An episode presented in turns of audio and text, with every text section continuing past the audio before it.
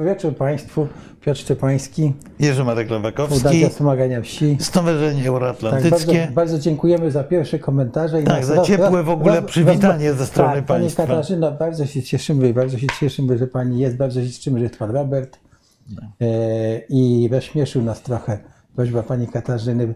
I też zwracamy się do Pana Roberta, żeby zadawał pytania.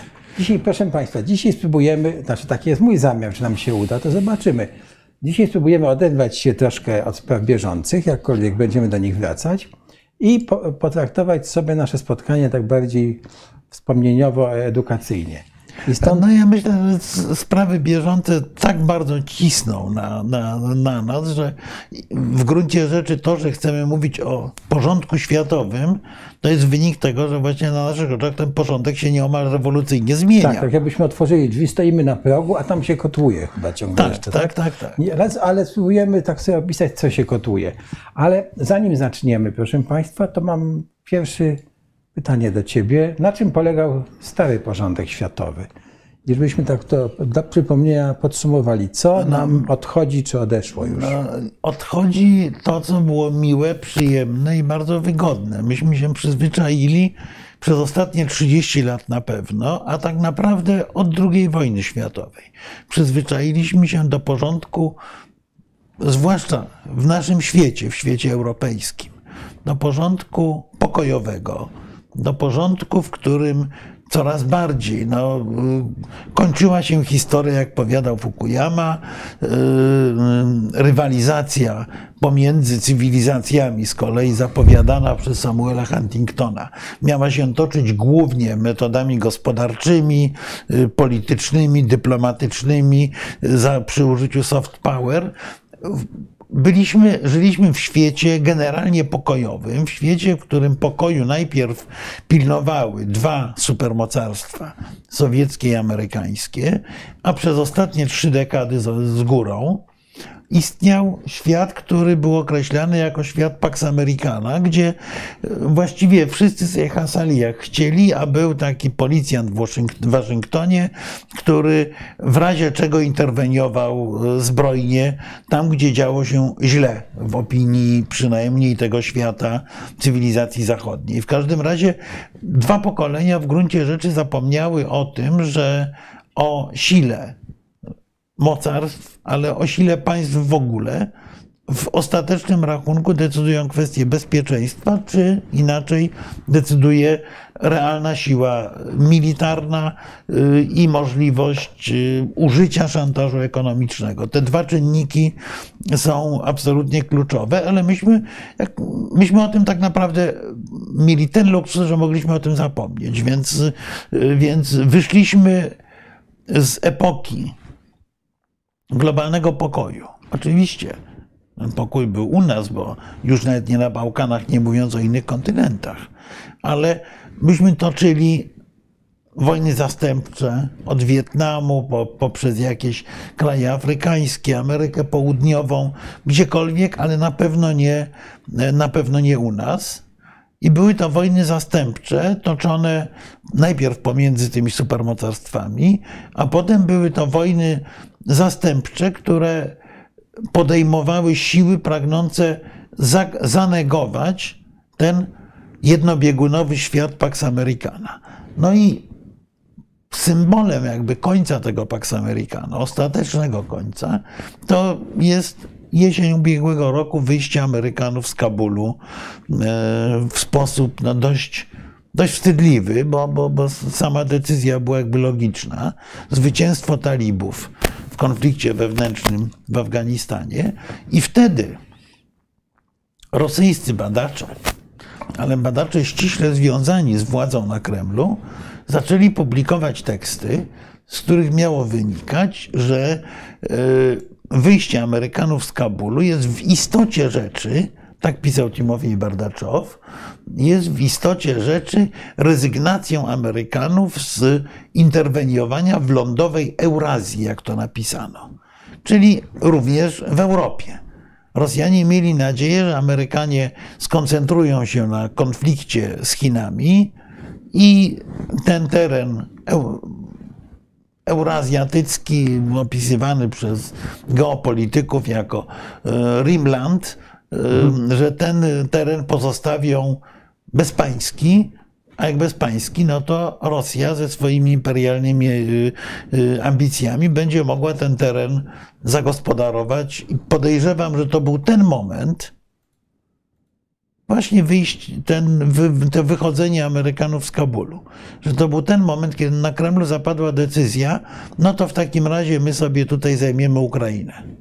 Bo ci Amerykanie to już się stąd wypisują i o Ukrainę bić się nie będą. Notabene cytowany przeze mnie tekst y, y, Bardaczowa, przypominam, to jest dyrektor klubu wałdajskiego, czyli najbliższego intelektualnego zaplecza Władimira Putina. Otóż on w tym tekście również stwierdzał, że ostatnią kotwicą, która trzyma Amerykanów w tej Eurazji, to jest właśnie Ukraina. Czyli idea odcięcia tej kotwicy była tym bardziej atrakcyjna. Ale wracając do dużych jednostek czy całostek, mieliśmy sytuację najpierw konfliktu supermocarstw, który na początku, tuż po II wojnie światowej, jeszcze były mocarstwa aspirujące. Bo taki piękny zapis yy, yy, Stanisława Cota Mackiewicza po zrzuceniu bomby atomowej na Hiroshimę, kiedy Cat Mackiewicz napisał, że no właśnie jesteśmy świadkami ostatniego etapu likwidowania półmocarstw przez supermocarstwa. Yy, potem mamy ten czas pozycjonowania ziem wszystkich do konfliktu sueskiego. Klęska Francuzów i Brytyjczyków w próbie narzucenia rozwiązań y, w konflikcie egipsko, y, właściwie w konflikcie z Egiptem o kanał sueski tak naprawdę, dlatego, że oba te państwa nie otrzymały wsparcia amerykańskiego, ani rosyjskiego, ani sowieckiego, był właściwie początkiem świata dwubiegunowego. I świat dwubiegunowy mamy pomiędzy rokiem 1956, powiedzmy, a rokiem 1991. Rozpad Związku Sowieckiego to jest początek Pax Americana. I myślę, że rok 2021 z kolei będzie przez historyków opisany jako początek ery globalnego nieładu bo chyba tak to można określić, zresztą za Zbigniewem Brzezińskim, który mm, jedną ze swoich książek tak, tak zatytułował. Globalnego nieładu, z którego dopiero będzie się wyłaniał nowy porządek. I myślę, że ten nowy porządek to jest porządek opatrzony bardzo wieloma znakami zapytania, ale od roku 2008 konsekwentnie Federacja Rosyjska prowadzi do, jednego, do jednej rzeczy, żeby czynnikiem rozstrzygającym opozycji w światowym rankingu była siła militarna, a nie siła ekonomiczna. To jest paradoks, bo u nas nieustannie wszyscy opowiadają o tym, jak to Rosjanie i Niemcy mają wspólne interesy. Otóż mają fundamentalnie rozbieżny interes, proszę Państwa, ponieważ istotą polityki Niemiec, czy nadzieją Niemiec na to, żeby być uznawanym za mocarstwo, a może tak, bo Niemcy nie, nie były mocarstwem i, i, i, i mocarstwem nie są cały czas, ale były krajem aspirującym do roli mocarstwowej ze względu na siłę ekonomiczną. Otóż ich przyjaciele rosyjscy dokładnie ten model zakwestionowali. Bo Rosja powiedziała: Dobra, siłę ekonomiczną, siłą ekonomiczną, ale ostatecznie liczą się rakiety, czołgi i bomby. To zaczęła w 2008 roku atakiem na Gruzję, w 2014, rozpoczynając konflikt z Ukrainą, bo przypomnijmy, że to, co obserwujemy teraz, jest po prostu kolejną fazą konfliktu pomiędzy Federacją Rosyjską a Ukrainą, rozpoczętego w 2014 roku zaborem Krymu i częściowym opanowaniem terytoriów y, y, Donbasu i Ługańszczyzny. Więc Rosjanie powiedzieli: Dobra, my jesteśmy może ekonomicznie wielkości Hiszpanii, no ale nie podskoczycie nam, bo mamy czołgi, rakiety i bomby atomowe. Prawda? Czyli ten dwóch. Rosja chciałaby mieć w swoim takim geopolitycznym, swojej geopolitycznej wizji, chciałaby mieć dwóch partnerów. W Europie ewidentnie stawiała na uprzywilejowane relacje z Niemcami, a w skali globalnej na uprzywilejowane relacje z Chinami. Otóż i Niemcy, i Chiny są głęboko zainteresowane w tym, żeby, y, żeby nadal decydowała siła ekonomiczna. Rosjanie są głęboko zainteresowani w tym, żeby siła ekonomiczna nie odgrywała kluczowej roli na światowej szachownicy, żeby liczyła się siła zbrojna. No a dla mocarstwa numer jeden, czyli dla Stanów Zjednoczonych, w gruncie rzeczy oba rozwiązania są dobre, a być może to rosyjskie nawet trochę lepsze. No bo jednak Stany Zjednoczone są superpotęgą wojskową. Wydają na wojsko więcej niż trzy, trzy następne w kolejce kraje, z Chinami i Rosją włącznie. I są jednocześnie supermocarstwem ekonomicznym. Wobec tego dla Amerykanów każde z tych rozwiązań jest dobre, ale, ale to wojskowe jest trochę lepsze, bo w kwestiach ekonomicznych już nie mają takiej przewagi nad Chinami, jak mają w dziedzinie wojskowej. Więc wydaje się, że to, ten model po II wojnie światowej, kiedy zapadły dwie rzeczy. Po pierwsze, w przekonaniu ogromnej części elit i obywateli, skończył się na dobrą sprawę czas wojen. Uznano, że po okropnościach II wojny światowej wojna jest złem absolutnym. A na dodatek pojawienie się arsenałów atomowych z tą MAD, czyli y, gwarancją wzajemnego zniszczenia, sprawiło, że w gruncie rzeczy doszliśmy do wniosku, że wojna między dużymi państwami jest, nie, jest niemożliwa. Tej wojny nie będzie. No więc początek XXI wieku, po 70 paru latach, nagle powiedziano, że zaraz, zaraz, to nie jest nic oczywistego. Więc ten porządek światowy, który był oparty o pewność pokoju i o rywalizację pozamilitarną, na naszych oczach się rozsypuje. Znaczy rozsypał. No rozsypuje, powiedzmy. Słuchaj, a y, wspomniałeś tutaj o tym, że Ukraina była tak ważna dla Stanów y, Zjednoczonych według y, no, Bardaczowa. Tak. I y, on miał rację, Twoim Mm. zdaniem? Ale myślę, że częściowo tak. No tutaj ja sobie przypominam ten, ten konstrukt, który kiedyś yy, nieżyjący już profesor Zbigniew Brzeziński. Możemy prosić o ten slajd, panie Krzysztofie? Pokażemy go. Profesor Zbigniew Brzeziński przypominał, yy, mianowicie taki łuk Tak, zaraz go pokażemy, tak. decydujący o bezpieczeństwie w Europie. A bezpieczeństwo w Europie, pamiętajmy, jeszcze w wywodzie Brzezińskiego równało się bezpieczeństwu światowemu, bo Europa była Tak. głównym polem starcia. Ten kręgosłup Europy, jak mawiał y, znów kolejny nieżyjący, wybitny y, analityk, profesor Bronisław Geremek, ten kręgosłup Europy obejmował Francję, Niemcy, Polskę i Ukrainę, czyli poza Wielką Brytanią, która e, zawsze była nieco osobnym krajem, cztery najpoważniejsze kraje leżące na głównej linii, na głównym ciągu kontynentu europejskiego. E, Jeżeli Europa ma być bezpieczna, to bezpieczne i współpracujące powinny być te cztery kraje. Prawda? No to taki jest w przybliżeniu rysunek, e, który wynika z wielkiej szachownicy Brzezińskiego, ale przede wszystkim jest to y, taki dość oczywisty obraz y, kręgosłupa bezpieczeństwa, rozumianego jako, y, jako to, że jeżeli te kraje będą rozwijały, ro- rozwijały się w pokoju i we względnej współpracy, to w zasadzie Europie nie grozi wojna.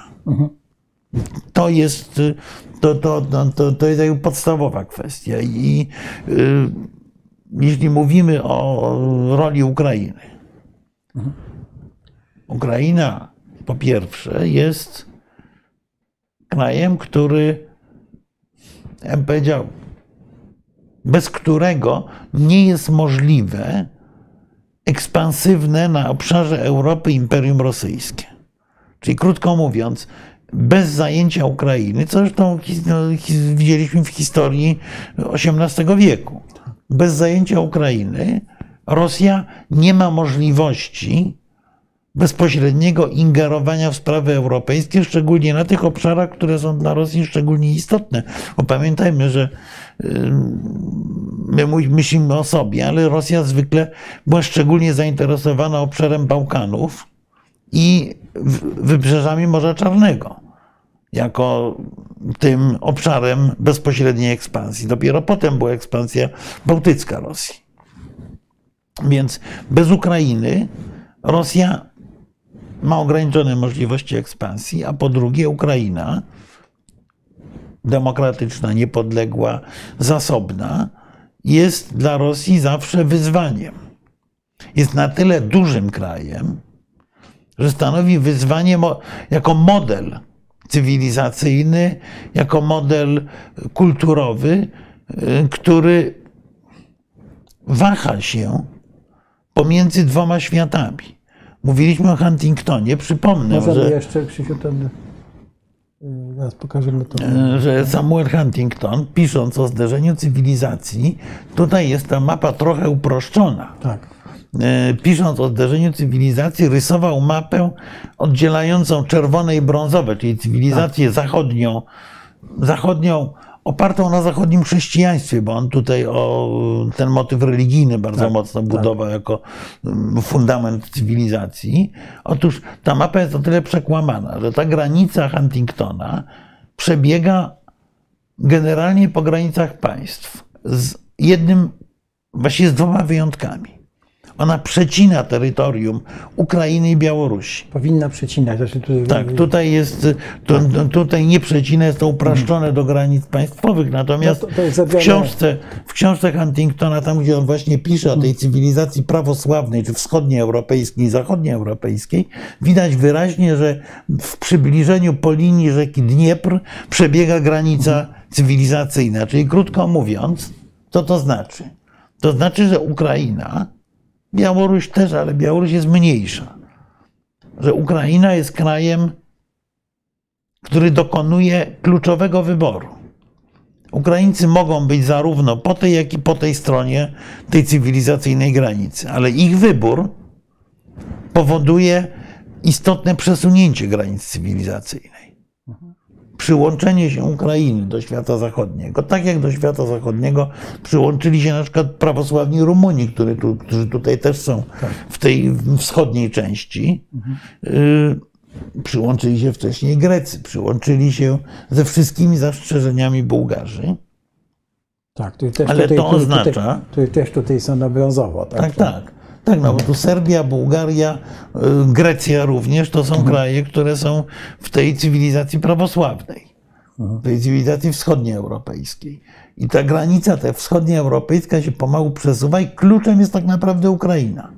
No bo jeżeli Ukraina dokonuje wyboru cywilizacyjnego zachodniego, to oznacza, że nie ma cywilizacji, że nie ma już cywilizacji, w tym konflikcie cywilizacji, nie ma cywilizacji wschodniej, jest cywilizacja rosyjska. A to jest zupełnie co No innego. tak, ale oni to mają, e, dla nich się liczy cywilizacja rosyjska. No właśnie. tak, tylko, tylko że cywilizacja. No Jako- tak, jako- tylko, tylko, że Rosja uważa, że nie ma Ukrainy, nie ma Białorusi. Tak. To są, to jest Biała Ruś i Mała Ruś. Ale to są od, odnogi narodu rosyjskiego. Rosjanie są głęboko przekonani, że to nie są żadne kraje odrębne cywilizacyjnie. Możemy wrócić do komentarzy, a ja e, zadam Ci następne pytanie. W tym e, porządku światowym, to e, jednym z czynników, który zmieniał porządek światowy, były Chiny, prawda? No bo tutaj no zdecydowanie. zdecydowanie tak. I tutaj no też profesor Mersheimer mówi, że Stany Zjednoczone popełniły błąd, no bo pozwoliły tym Chinom urosnąć. Tak, że... No tak, to mm, ja się tutaj z Mersheimerem zgadzam o tyle, że no, wędrujemy na drugi koniec świata trochę, tak. ale o tyle, że niedawno mieliśmy 50, 50. rocznicę słynnej podróży prezydenta Nixona do Pekinu, tak. która doprowadziła do zmiany porządku światowego i bądźmy szczerzy, prawdopodobnie w jakimś sensie ułatwiła upadek Związku Sowieckiego i odzyskanie przez nas niepodległości. Bo spór chińsko-sowiecki, mm, pobudzony czy wzmocniony przez Amerykanów, przejście Chin na stronę amerykańską, przynajmniej częściowe, w tym konflikcie spowodowało, że Związek Sowiecki na tyle, okazał się na tyle słaby, że nie mógł już utrzymać swojego, swojego imperium. Ale, ale kłopot z Chinami polegał na czymś innym. Otóż przypominam, że pomiędzy wizytą Nixona w Pekinie, a wpuszczeniem Chin do e, Światowej Organizacji Handlu przez Billa Clintona minęło lat kilkanaście. Otóż w ciągu tych, nie, 20, ponad 20 nawet, 22 lata. Otóż w pewnym momencie Amerykanie stanęli wobec prostego pytania. Mamy rok 1989, masakra na placu Tiananmen, załamanie się reform politycznych w Chinach. I w tym momencie rozpada się już Związek Sowiecki. Już tego wroga nie ma, dla którego z Chińczykami się Amerykanie dogadywali. I debata wewnątrz Stanów Zjednoczonych wtedy, i tutaj o tym Mersheimer myśli, debata wewnątrz Stanów Zjednoczonych wtedy była taka, czy powinniśmy pójść na ochłodzenie relacji z Chinami, czy kontynuować dalej tę współpracę. Oczywiście nacisk wielkiego biznesu amerykańskiego, nacisk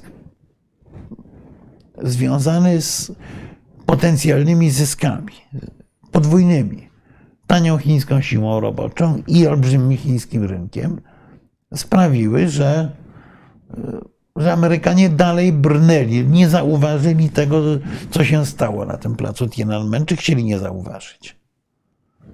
I, i tu jest pewien kłopot, bo mamy w polityce supermocarstwa mamy zderzenie polityki zimnego realizmu z polityką wartości. Każda z nich oddzielnie prawdopodobnie przyniosłaby sukces w postaci pewnego, powiedziałbym, wyhamowania mm, tego błyskawicznego wzrostu pozycji Chin. Natomiast Amerykanie się miotali między tymi dwiema politykami od lat, od lat 80. Z jednej strony właśnie ta polityka realistyczna, czyli ok, idziemy we współpracę z Chinami, Chiny się nam przydadzą, zarabiamy, wszyscy są zadowoleni, a z drugiej strony ta polityka oparta na wartościach, czyli no nie możemy iść w pełni na współpracę z Chińczykami. Trzeba im dać od czasu do czasu po łapach, no bo oni męczą Ujgurów, zabijają opozycjonistów i tak dalej. Ta, to, to, że ta polityka była polityką taką szarpaną, sprawiło, że z jednej strony nie powstrzymano wzrostu Chin, a z drugiej strony nie e, powstrzymano powolnego rozjeżdżania się interesów Chin i Stanów Zjednoczonych. Chińczycy coraz bardziej czuli się przez Amerykanów odpychani, wobec tego zaczęli grać na własną na własną mocarstwowość, od pewnej chwili, głównie dzięki handlowi z Ameryką, mieli potem realne możliwości. Przypominam, że Chiny jeszcze w momencie, kiedy masakrowali studentów na placu Tiananmen, Chiny były piątą gospodarką świata. W tej chwili są drugą, pierwszą. Mhm. Więc urosły dzięki amerykańskim technologiom, amerykańskim inwestycjom, handlowi ze Stanami Zjednoczonymi i handlowi, handlowi ze światem zachodnim generalnie. No więc. Y, więc powiedzmy, powiedzmy sobie szczerze, że y, brak, ja wiem, drogowskazu, busoli, jakby tego nie nazwać, świata zachodniego, brak solidarności świata zachodniego również w pewnym momencie, bo przecież w pewnej chwili Zachód zaczął nieustannie zabiegać o, o, o chiński rynek, o chińską współpracę, o, o interesy z Chinami i tak mhm. dalej. Czyli Chińczycy umiejętnie rozgrywali poszczególne kraje zachodnie przeciwko sobie czy poszczególne bloki zachodnie, bo krajów oni nie dostrzegali właściwie. Ale, ale jak Amerykanie przyhamowywali na przykład transfer technologii, no to Chińczycy kupowali we Francji czy w Niemczech. Brak solidarności Zachodu sprawił, że Chiny urosły do rozmiarów ale ekonomicznego supermocarstwa. Pamiętajmy, że jest to wciąż jeszcze supermocarstwo ekonomiczne, które nie ma, wbrew niektórym analitykom, nie ma możliwości rzucenia wyzwania wojskowego Stanom Zjednoczonym czy Zachodowi. Słuchaj, proponuję, żebyśmy teraz przeszli do tych pytań, dobrze, bo jesteśmy. No tak, dzisiaj... pani Magdalena pyta słusznie o wybory prezydenckie tak, we Francji. No dzisiaj wieczorem będziemy jednak y, mieli pierwsze wyniki i to będzie ważne. Tak? No tak, przy czym realne będą, realna będzie decyzja do, dopiero tu, tu, za, za, za, dwa tygodnie, no, czyli tak, druga ale, tura wyborów. Ale natomiast temu natomiast pani Magdalena ma absolutnie rację, mówiąc o ważności tej Francji i yy, ja bym powiedział tak, jeżeli Francja, w co nie, bardzo wierzę, zresztą nie wierzą bukmacherzy, proszę zwrócić uwagę, że pomimo sondaży bukmacherzy stawiają zaledwie 8% na y, panią Le Pen. Mhm. No ale jest to zagrożenie zaczyna się pojawiać realnie wygranej e, nacjonalistów, którzy chcą wyjść na to i którzy chcą rozmontować Unię Europejską w obecnym kształcie. Co by oznaczało, co, co by oznaczał taki wynik wyborów? Taki wynik wyborów oznaczałby gigantyczny kryzys wewnątrz Sojuszu Północnoatlantyckiego, który trzeba by kompletnie zreformować. Skądinąd nie byłaby to dla nas dobra wiadomość, bo tu bez Francji rozmowa o jakiejkolwiek europejskiej tożsamości obronnej nie ma sensu a z drugiej strony, co jeszcze gorsze, oznaczałoby to uderzenie w jedność i głębokość integracji Unii Europejskiej. Obie te kwestie z punktu widzenia Polski są żywotnie ważne, bo Francuzi mają konflikt z Rosjanami wcale nie na Ukrainie. Ta Ukraina to ich tak średnio obchodzi. Oni mają z Rosjanami konflikt w Afryce Środkowej. Mali. Między innymi w Mali. To jest Mali, to jest Czad, to, to, to jest Senegal.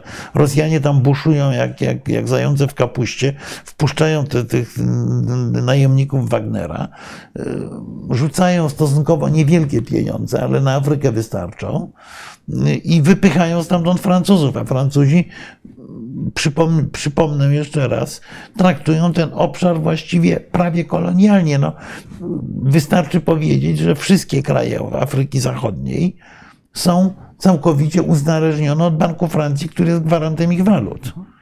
Tam się, tam się płaci walutą, która jest bezpośrednio przywiązana do euro, zarządzana z Francji. Więc Rosjanie próbują Francuzom ten obszar postkolonialny zabrać. I to jest dla Rosjan ważniejsze niż, niż kwestie, dla, dla Francuzów ważniejsze niż kwestie ukraińskie. To no, przykre, ale prawdziwe. Natomiast gdyby we Francji nastąpiła taka zmiana, to poza zagrożeniem dla Unii Europejskiej, poza de facto wepchnięciem Europy całkowicie już pod amerykański parasol, to oznacza coś jeszcze. Otóż część naszych polityków najpierw otwierała szampana, jak Wielka Brytania wyszła z Unii Europejskiej. Cały czas jest, taka grupa, mniejsza, mniejsza o nazwiska w tym wypadku, ale wszyscy Państwo obserwujecie polską politykę.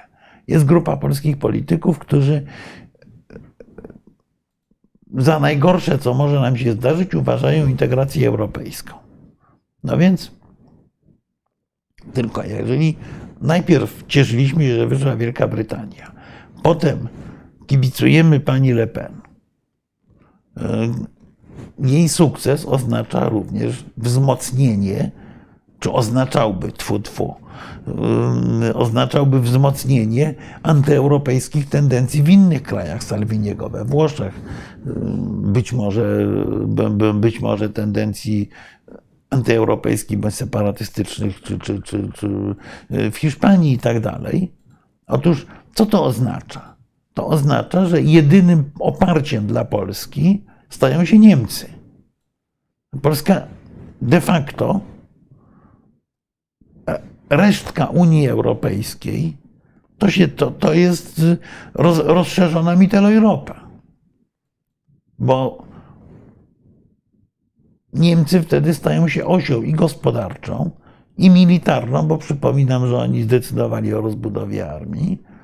Przy braku Francji, przy braku zaangażowania brytyjskiego i przy nacjonalistycznych tendencjach w krajach południa Europy, właściwie nic poza tymi Niemcami nam wtedy nie pozostanie. Więc e, jak ja się przyglądam politykom, którzy z jednej strony wrzeszczą nieustannie, że Niemcy nie będą nam dyktować warunków, a potem cieszą się, że Brytyjczycy czy Francuzi oddalają się od wspólnej Europy, no to Trudno nie, nie, trudno nie przywołać słynnego powiedzonka o tych karpiach, co to cieszą się z nadchodzącego Bożego Narodzenia. No właśnie. Słuchaj, tutaj nie sposób, my przejdziemy do pytań, ale nie, nie sposób e, nie, nie zapytać Ciebie o, o co chodzi e, premierowi Mateuszowi Morawieckiemu. Jaka w ogóle jest Jakie w ogóle są cele polskiej polityki zagranicznej wobec tej obecnej sytuacji? Tutaj widać jakoś, czy nie? Bo ja muszę przyznać, znaczy, że jestem pogubiony trochę. Znaczy jestem. Ja, ja, muszę powiedzieć, że ja od kilku lat nie widzę polskiej polityki no dobrze, zagranicznej. ale sytuacja jest y, krytyczna dosyć, prawda? Umówmy się. Mm, prawda? No tak, no, sytuacja jest krytyczna, tylko ja mam wrażenie, że y, premier Morawiecki, mówiąc to, co mówił o prezydencie Francji, mówił nie do prezydenta Francji, tylko mówił na użytek wewnętrzny dla, dla swojego przełożonego. Y, że to, co mówił premier Morawiecki, z drugiej strony miało być wsparciem właśnie dla y, Marine Le Pen, która była przecież przyjmowana z honorami głowy państwa w Warszawie y, i która jest dla części naszych polityków nadzieją na taki model Europy, który oni sobie wyobrażają, że jest lepszy. Tylko ten model, który sobie wyobrażają, że jest lepszy, ja się przyznam, że ja przez wiele lat też tak myślałem. Że mi się bardzo podobała wizja Europy, ojczyzn y, w miarę luźnej, no bo w końcu jesteśmy krajem, który po latach do obcej dominacji odzyskał pełną suwerenność. Mhm. Tylko, tylko właśnie wróćmy do początku tej naszej rozmowy bo mówimy o tym, że zmienia się ład światowy. Otóż jestem przekonany, absolutnie mnie to nie cieszy, że się ten ład światowy zmienia i zmienia się w kierunku kolejnego nowego koncertu mocarstw. Teraz, jakie mamy mocarstwa w tej chwili działające na świecie? To są Chiny, to są oczywiście Stany Zjednoczone, to jest Rosja, to są w coraz większym stopniu, bo to jest ta piękna narzeczona, o którą wszyscy zabiegają, to są Indie. Do roli mocarstwa w jakimś stopniu próbuje aspirować Brazylia ze względu na swoją wielkość. I jest to dokładne odwrócenie tej rzeczywistości, którą pamiętamy jeszcze sprzed 100 lat. Otóż 120 lat temu mówiono też o koncercie mocarstw. Jakie mieliśmy mocarstwa?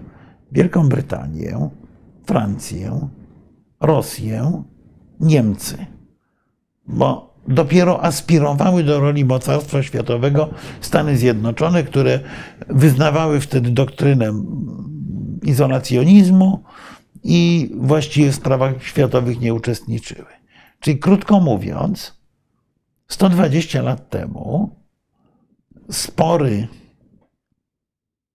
pomiędzy mocarstwami to była wewnętrzna sprawa Europy. Otóż w tej chwili jest dokładnie odwrotnie. Europy w tym koncercie nie ma. Przy całym szacunku ani Wielka Brytania, ani Francja, ani Niemcy pojedynczo nie są w stanie odgrywać roli mocarstw.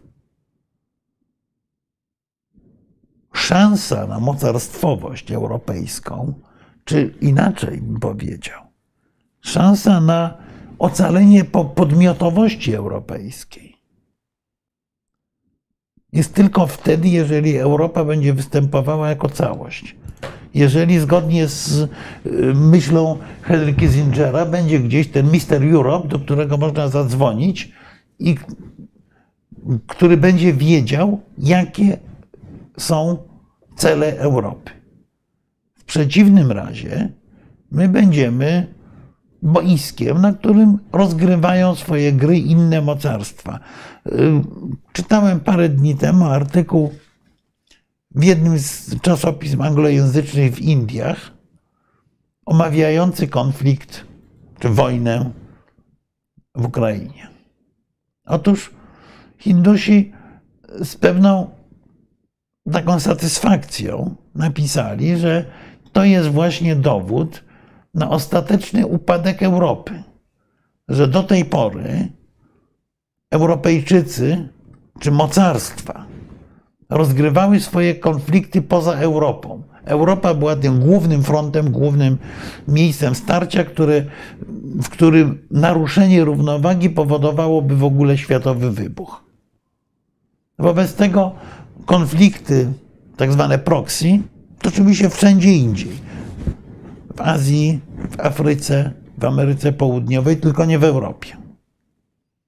To, że ten konflikt bo Hindusi nie mają wątpliwości, że to jest konflikt świata zachodu ze światem mocarstw autorytarnych.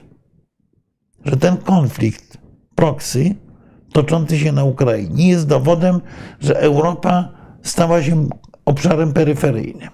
Więc jeżeli nie chcemy, żebyśmy byli obszarem peryferyjnym, bo mamy trochę argumentów, gospodarkę, e, technologię, spore w sumie wydatki na zbrojenia, jak policzyć wspólnie wydatki europejskie, to mamy jedno, jedyne wyjście.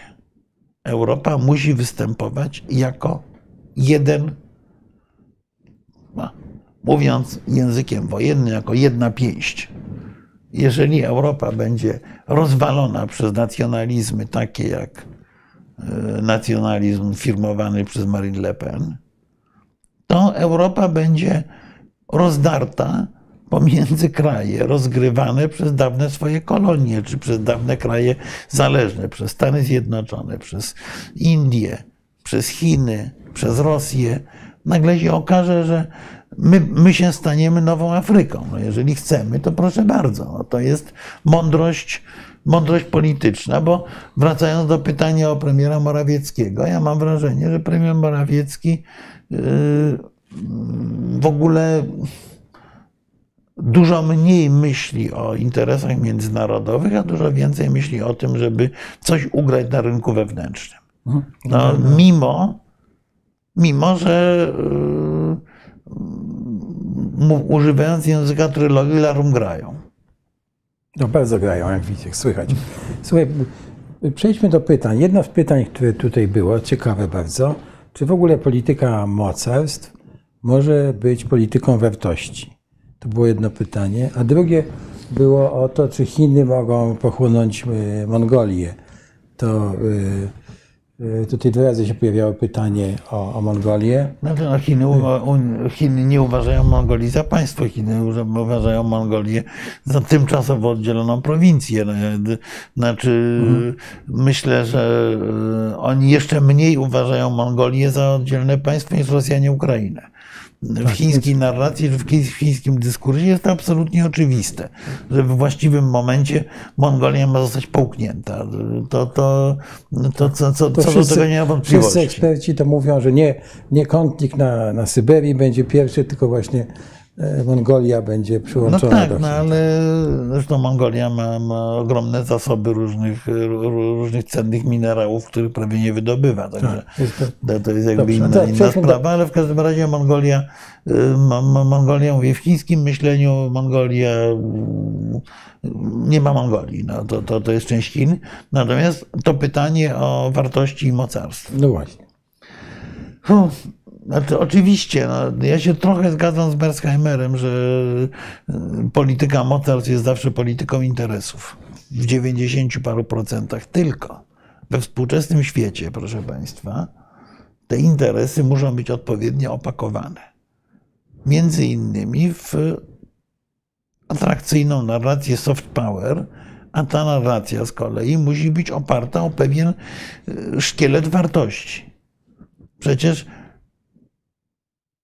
to, że Sowiety były dużo bardziej atrakcyjnym partnerem niż Rosja, wynikało między innymi z tego, że miały tę opowieść rewolucyjną o wolności, równości itd. itd. Były to jedno wielkie kłamstwo, No ale, ale ale, ładnie, ale ładnie brzmiało. elity zachodnie Tak. się zachwyciły. A nie tylko elity zachodnie, bo zachwycały się również elity krajów trzeciego świata. Tak. Pamiętajmy. No więc teraz mamy oczywiście narrację amerykańską, opartą o obronę wartości demokratycznych. Co więcej, jak chyba ostatnio Charles Capczon o tym pisał, e, w jakimś sensie ten świat wartości jest czymś, co konstytuuje Amerykę. Ameryka nie jest państwem narodowym. Ameryka jest krajem zbudowanym wokół konstytucji. Konstytucji demokratycznej. Wobec tego ta opowieść o demokracji, o wartościach jest kluczowa dla utrzymania amerykańskiej tożsamości. Więc w tym sensie to jest związane ze sobą.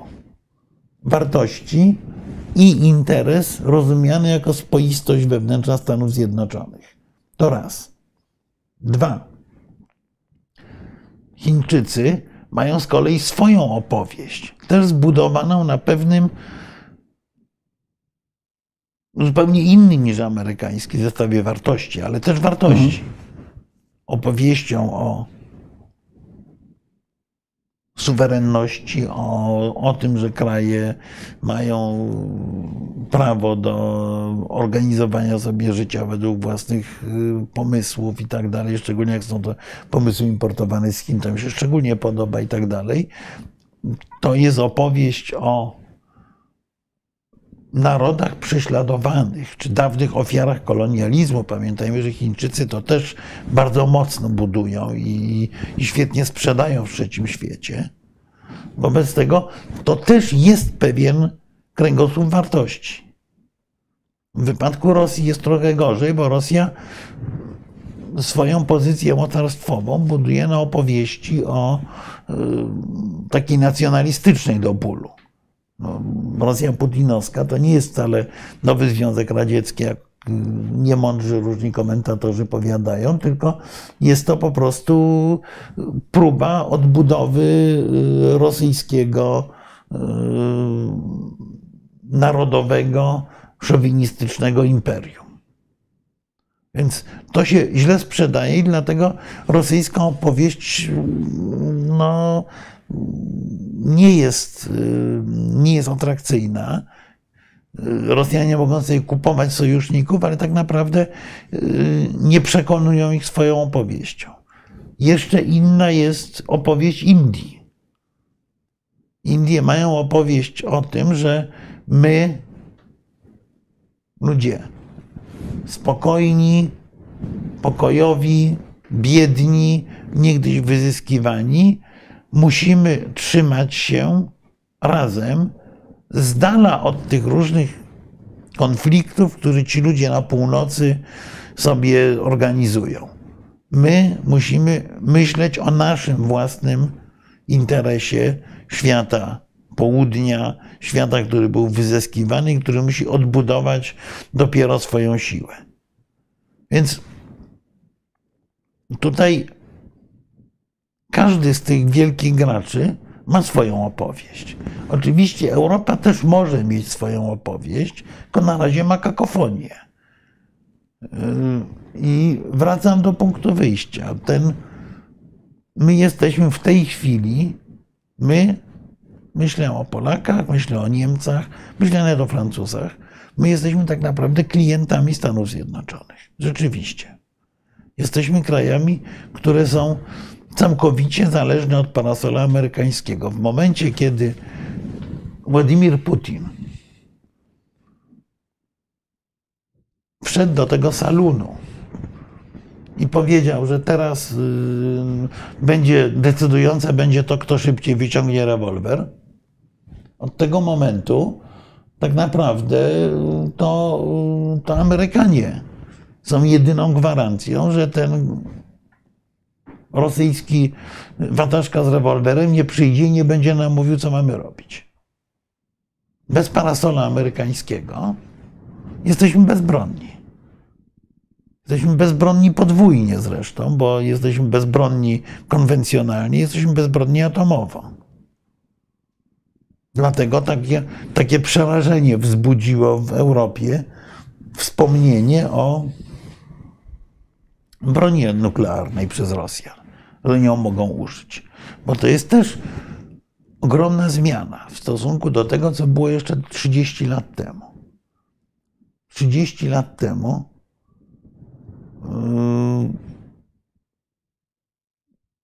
yy, strategzy zaczęli dopiero rozważać wizję wojny prowadzonej z ograniczonym użyciem broni atomowej. Czyli mówiąc krótko,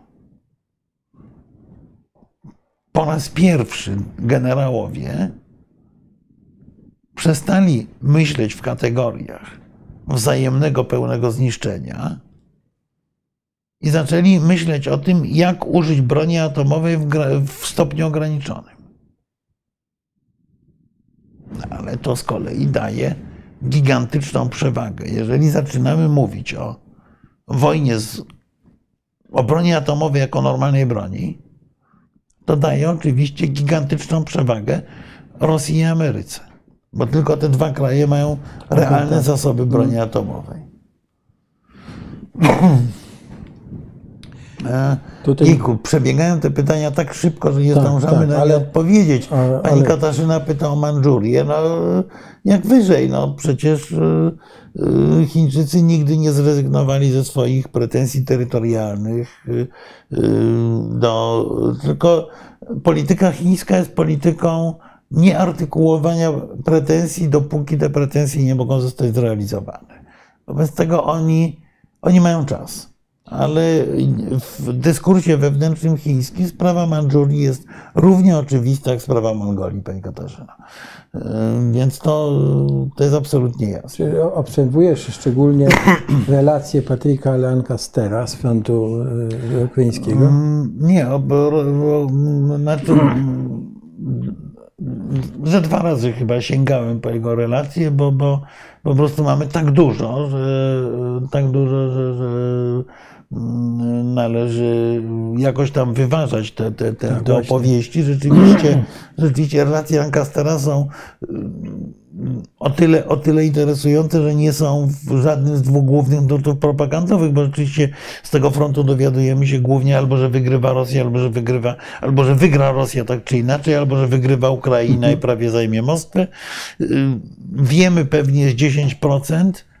Wobec tego, wobec tego próba opowieści obiektywizujące i ma sens, ale, y, ale tak naprawdę uważam, że Lancaster wie y, może 12%, bo, bo, bo Dobrze. nasza wiedza jest niesłychanie ograniczona o tym, co się realnie tam dzieje. Więc, więc, więc tutaj nie, nie, Będziemy się dowiadywać nic, nic, nic, więcej, ni- ni- nic więcej o tym, o tym ym, nie, nie, można, nie można chyba powiedzieć. Tam jesteśmy, jesteśmy we mgle i kto by o tym nie mówił, to jest to, to, jest to nadal mgła.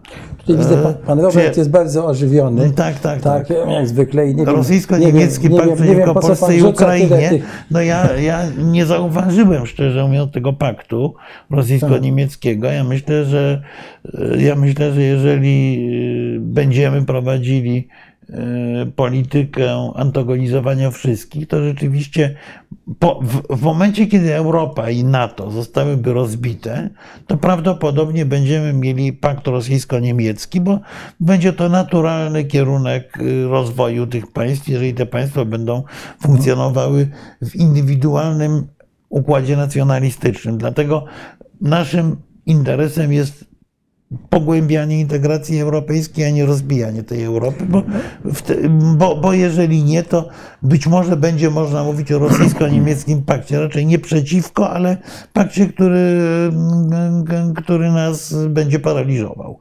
Słuchaj, to Y, będę- Tutaj powiada pan, że ograniczona wojna atomowa, co to za bzdura. Dla mnie też jest to bzdura, ale niestety nie jest to bzdura dla sztabowców we wszystkich większych sztabach y, wojskowych na świecie. Tutaj chciałbym Cię zapytać, czy Rosja ma plan, no B, plan B realizuje w tej chwili, tak? Ale czy ma plan C i D? Jaki to może być plan? Jeżeli plan B się im nie powiedzie, na przykład y, nie powiedzie się budowa tego koryt, korytarza y, y, wzdłuż morza. Znaczy, myślę, że myślę, że plan B to jest plan właśnie zagarnięcia tych dwóch okręgów i, i utrzymania tego, co już Rosjanie mają, czyli właśnie bezpośredniej komunikacji do Krymu. A czy mają plan C? Myślę, że plan C to jest plan y, na klęskę Rosji. Nie mają na to planu, bo to oznacza w razie głębokiej porażki rosyjskiej, niewykluczonej, to jest pytanie, na ile Zachód będzie zdeterminowany w pomocy i na ile Zachód nie będzie się takiej porażki bał. Bo, proszę Państwa, to jest, y, y, to jest jeszcze inna zupełnie historia, że od 30 lat poważne kraje Zachodu boją się jak złego rozpadu Rosji. Oni nie chcą, żeby ta Rosja się rozpadła, bo wtedy nie będą mieli kontrolowalnego partnera. Wobec tego yy, klęska Rosji, prawdziwa klęska w wojnie z Ukrainą, taka, która by spowodowała na przykład wyrzucenie Rosjan z Krymu, yy, technicznie jest to możliwe. Yy, To, to, by, to by oznaczało prawdopodobnie wewnętrzną rewolucję w Federacji Rosyjskiej i rozpad Rosji. To jest, to jest możliwe.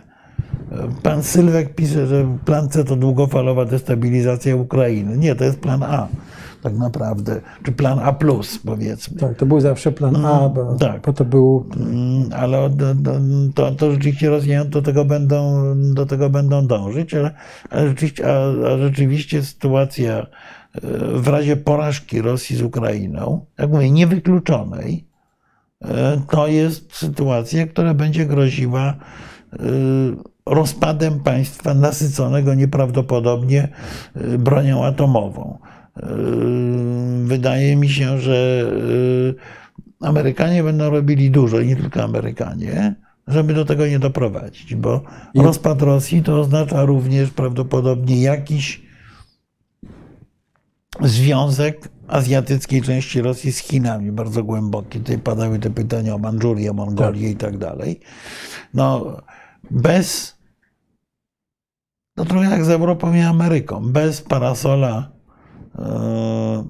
atomowego, który trzymają w Moskwie, Jakucja, Chabarowsk, Władywostok są kompletnie bezbronne wobec Chin. E, Ja pamiętam przed paroma, dobre, dobre parę lat temu rozmowa, rozmowy z y, politykami właśnie w, lokalnymi w Jakucji, którzy powiedzieli, że oni no, w pewnym momencie tam na przełomie lat 90. i 2000 szli w kierunku niezależności. I się zorientowali, że bez wsparcia rosyjskiego e, to oni staną twarzą w twarz z Chinami i nie będą mieli żadnych argumentów. To paradoksalnie wzmacnianie się Chin sprawiło, że tendencje odśrodkowe na Syberii bardzo osłabły. Bo to jest tak jak z częścią państw Azji Środkowej, że oni stoją wobec wyboru Rosja czy Chiny i uznają, że per saldo Rosja jest mniej groźna. Więc y, No tak. no, jest, jest, to, jest to kłopot. Y, Pani Katarzyna tutaj nas pyta, słuchaj, czy jest prawnie e, możliwe, możliwe, by zamrożone aktywa rosyjskie zostały przez Unię przekazane Ukrainie w ramach reparacji wojennych? Jezu, ja mam z tymi aktywami duży problem, powiem szczerze. Tak. To nie jest takie oczywiście, proste, Nie, bo oczywiście. oczywiście no, powinno się zamrozić czy odebrać te pieniądze, które służą finansowaniu wojny, które były pozyskane w sposób nielegalny. Ale z drugiej strony, jeżeli my te aktywa zamrożone, to zresztą była, jest dyskusja również w Polsce przecież, zabierzemy, prze- przekażemy na inne cele, no to jakby zaprzeczymy fundamentalnym naszym wartościom, czyli prawo własności. To, jeżeli powinno być to odbierane, no to dotyczy również tego niezbyt mądrego projektu zmiany konstytucji.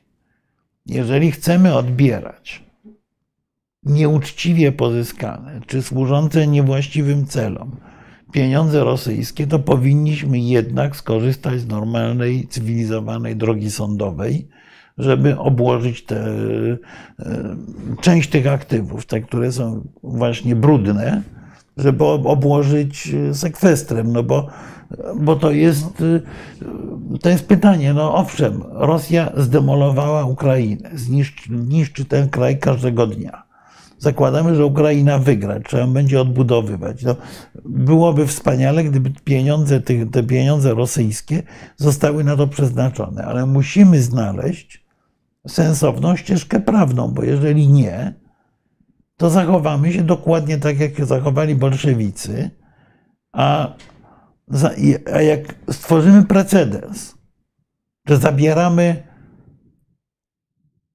pieniądze rosyjskie, nie wiem, córek Putina. No, a może one są, mają inny pogląd na sprawę, nie wiadomo. Skąd mają te pieniądze, trzeba to wyśledzić. Ale zabieramy pieniądze rosyjskie, przeznaczamy na Ukrainę. To za chwilę może się okazać, że e, no jednak bardzo nie, niegodne są te pieniądze, które mają bruneci. Z tego zabieramy tym, które mają ciemne włosy Tak. prawda?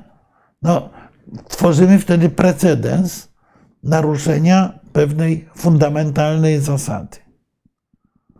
Jeżeli chcemy zabierać własność rosyjską, przeznaczać na, cen, na potrzeby odbudowy Ukrainy, to zróbmy to sensowną drogą prawną. To nie jest proste, to nie jest szybkie, ale zamrożenie tych aktywów sprawia, że i tak Ruscy nie mogą z nich finansować, yy, yy, że nie mogą z nich finansować wojny. Jakby o to chodzi.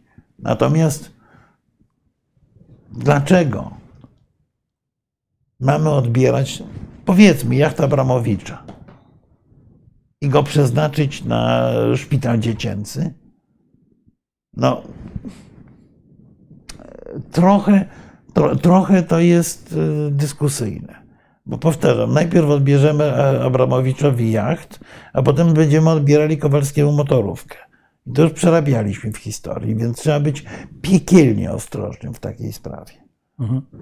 Czy ja mam taki, mam pytanie następne, historyczne. Ja- tak, Jeśli chodzi o to, co się w tej chwili dzieje, o tę wojnę, no to różni eksperci podają różne daty. Jedni mówią, wszystko zaczęło się w roku 2008, prawda, na tym y, spotkaniu w Bukareszcie. W 2007 jeszcze 2007, mówił Putin w, tak, na konferencji tak, monarchijskiej. monarchijskiej. Jedni, drudzy mówią, w 2014 się zaczęła sprawa. Czy jednak nie jest tak, że y, wszystko zaczęło się w Jałcie? To znaczy, że y, była umowa w Jałcie, której e, Związek Radziecki nie dotrzymał, tak? I że 90. lata to były jednak powrót do Jałty i, i myśmy to jak gdyby w pewnym sensie e, wrócili do tego, co było postanowione w Jałcie, a dalej to już był taki normalny. tak, Więc jak, jak już szukamy tych korzeni, to ja, ja no. E, żebyśmy się tak dobrze nie czuli, to ja bym powiedział, że to jest jeszcze wcześniej, a może w Rydze. E, kiedy w pokoju ryskim Polska i Rosja sowiecka dokonały rozbioru Ukrainy. Dobrze, to zrobiliśmy no, tak, wtedy, zrobiliśmy, prawda? Tak, tak. Trudno, trudno ukryć. E, wyrzuciliśmy naszych sojuszników, żołnierzy ukraińskich z Polski, tak? Tak, to prawda, ten marszałek Piłsudski przepraszał. Tych, Przepraszam, tych, no, ale, no. ale ich wyrzuciliśmy, bo to był jeden z warunków tego pokoju i tak dalej. Więc mo, mo, mo, można, jakby się uparł, to jeszcze dalej. No to możemy w 1654 roku do Rady Perejsławskiej przejść, prawda, która, tak. w której Chmielnicki poddał Ukrainę Rosji. Potem możemy mówić o pierwszym w dziejach uznaniu Ukrainy, czyli, czyli umowie chadziackiej, podpisanej i nigdy nie ratyfikowanej niestety w I Rzeczpospolitej, która z dwóch, dwuczłonowej Rzeczpospolitej polsko-litewskiej tworzyła trójczłonową Rzeczpospolitą polsko-litewsko-ruską. Mhm. Ruską, czyli, y, czyli ukraińską, prawda? Y, to po raz pierwszy tak naprawdę uznanie hetmanatu Wychowskiego było uznaniem podmiotowości Ukrainy. Możemy tego szukać w dowolnym punkcie, ale ja myślę, że tak naprawdę to rzeczywiście początkiem jest Ryga, czyli, e, czyli powstanie Ukrainy Sowieckiej, czyli podporządkowanie Ukrainy, ale jako autonomicznego bytu Związkowi Sowieckiemu. I potem przez całe lata e, jeszcze inaczej. Jeszcze inaczej, bo to, co na przykład wypisują w tej chwili Rosjanie o Małorosji, o podporządkowaniu, o konieczności denazyfikacji Ukrainy, no to ja przypominam, że w latach 60. XIX wieku w Rosji wydano formalny zakaz posługiwania się językiem ukraińskim. Z bibliotek kijowskich wyjęto wszystkie książki po ukraińsku i je zniszczono. E, język ukraiński ostał się wyłącznie w Galicji, która należała do, do Austro-Węgier wtedy. Więc ja bym powiedział tak. E, tu możemy mówić o Mazepie, możemy mówić o zniszczeniu Siczy Zaporowskiej przez Katarzynę II. Mamy całą długą, długą tradycję e, rosyjskiego gnębienia Ukraińców e, i przede wszystkim czegoś takiego, ale w Rosji prawie nikt nie miejmy złudzeń. Prawie nikt w Rosji nie uważa Ukrainy i Ukraińców za odrębny naród.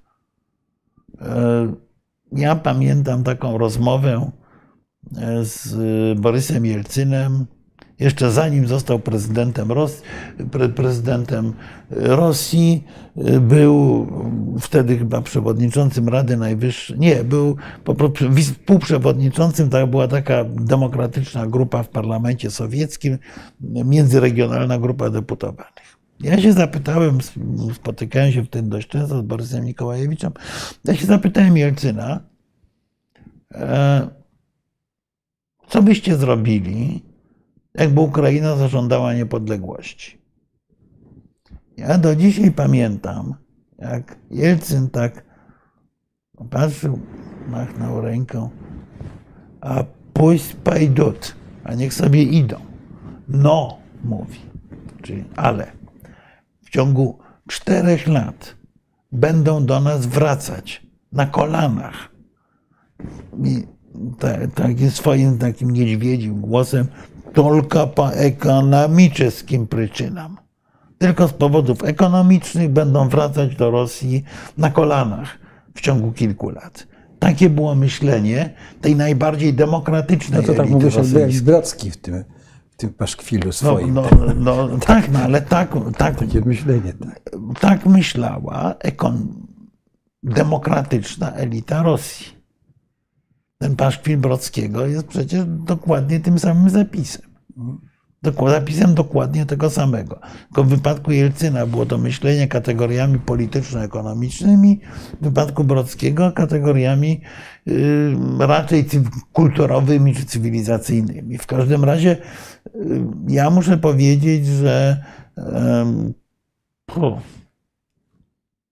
nie wiem, czy na palcach dwóch rąk, czy jedna by mi wystarczyła, żeby policzyć Rosjan, którzy naprawdę uważają, z takich, których znam, którzy naprawdę uważają Ukrainę za coś odrębnego.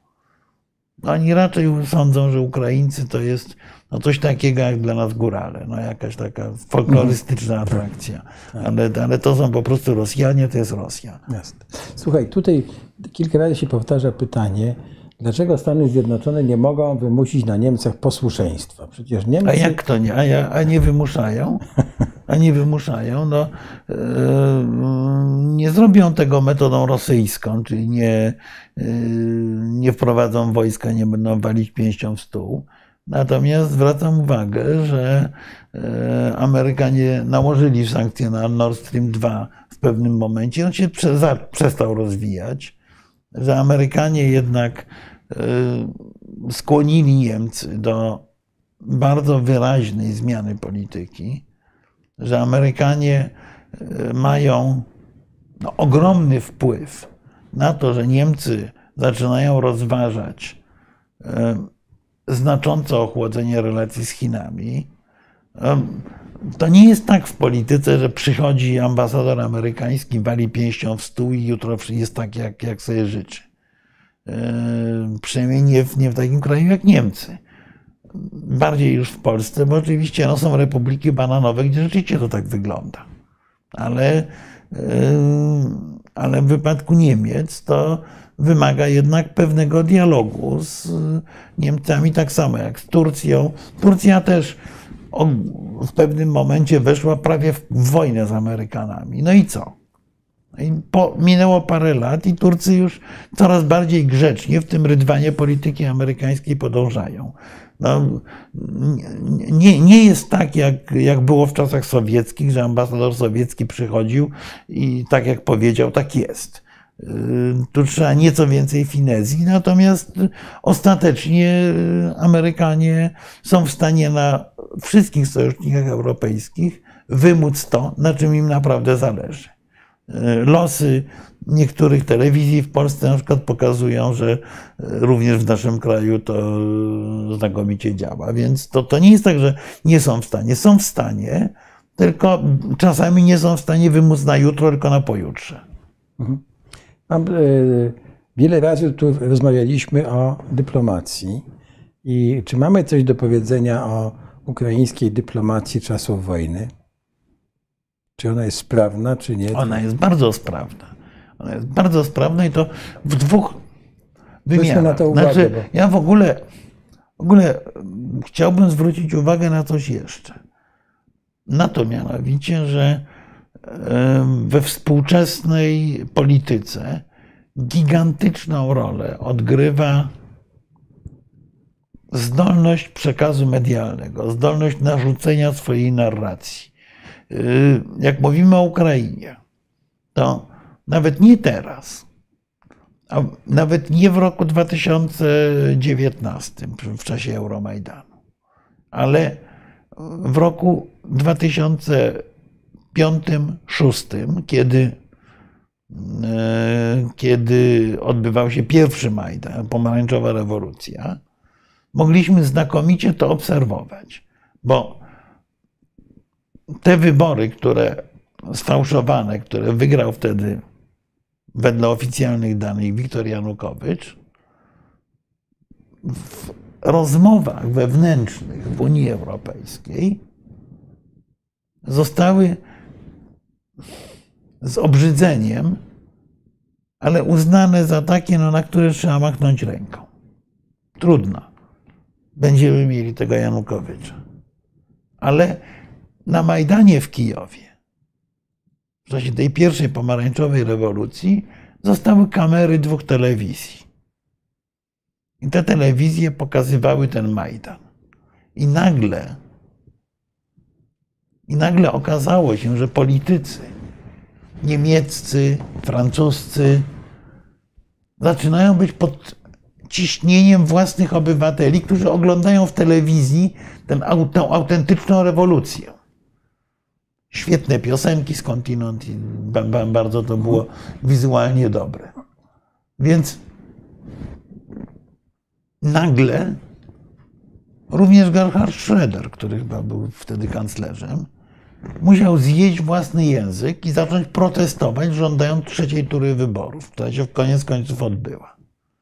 Wyłącznie nacisk opinii publicznej zadziałał. A teraz, a teraz jest inaczej, proszę Państwa. Prawdopodobnie połowy tych sankcji, tych działań by nie było, gdyby nie opinia publiczna, która ogląda obrazy bestialstwa rosyjskiego, który, która słucha wypowiedzi publicznych, znakomicie prowadzonych przez prezydenta Zełenskiego czy, Zelens, czy Zelenskiego, e, to, to tutaj różnie, różnie się go czyta, która obserwuje narrację strony ukraińskiej, w tym znakomicie działającego ministra Kuleby i ukraińskiej dyplomacji. Bo zwróćmy uwagę, że oni się spotykają oczywiście ze wszystkimi najważniejszymi na świecie. Co drugi dzień rozmawiają telefonicznie z Bidenem. Ale tak naprawdę główny przekaz to jest przekaz tych gości, którzy przychodzą, no ostatnio już minister, no prawda, w krawacie, ale którzy generalnie przychodzą w tych zielonych koszulkach i gadają do kamery. I potrafią złapać kontakt z ludźmi, którzy potem naciskają na swoich polityków. Ja bym powiedział tak, że gdyby nie ogromna mobilizacja europejska, y, obywatelska w Europie i częściowo w Stanach Zjednoczonych, pod wpływem informacji, które, informacji i propagandy, które płyną z Ukrainy, to prawdopodobnie Ukraina by już tę wojnę przegrała, nie miałaby tej pomocy, którą ma. To uparte powtarzanie przez długi czas dajcie nam broń, dajcie nam samoloty, dajcie nam czołgi, chroncie niebo, e, powoduje, że no, przecież pomiędzy niedawnym szczytem Unii Europejskiej w Wersalu, a tym, co zadeklarowała Ursula von der Leyen wczoraj, jest przepaść. Jest przewrót kopernikański. Ona przywiozła mm, papiery, na członkostwo w Unii Europejskiej, czy na kandydaturę do Unii Europejskiej dla Ukrainy. Położyła ten kwestionariusz, który się otrzymuje w ostatnim etapie, już kiedy się rusza do negocjacji. Prawda? Czyli Ukraina dostała de facto szybką ścieżkę do Unii Europejskiej. Dobra. Dlaczego? Dlatego, że polityków ruszyło sumienie, no nie żartujmy. Sumienie u polityka jest zjawiskiem rzadkim i jako taki ciekawym. Po prostu nacisk opinii publicznej, która zobaczyła trupy w Buczy, był taki, że nie było innego wyjścia. Nie było innego wyjścia, jak zapakować te czołgi systemem S-300 i wysłać je na Ukrainę. Trzy tygodnie temu mówiono, że to jest czerwona linia, że nie można tego zrobić. Można było, można prawda?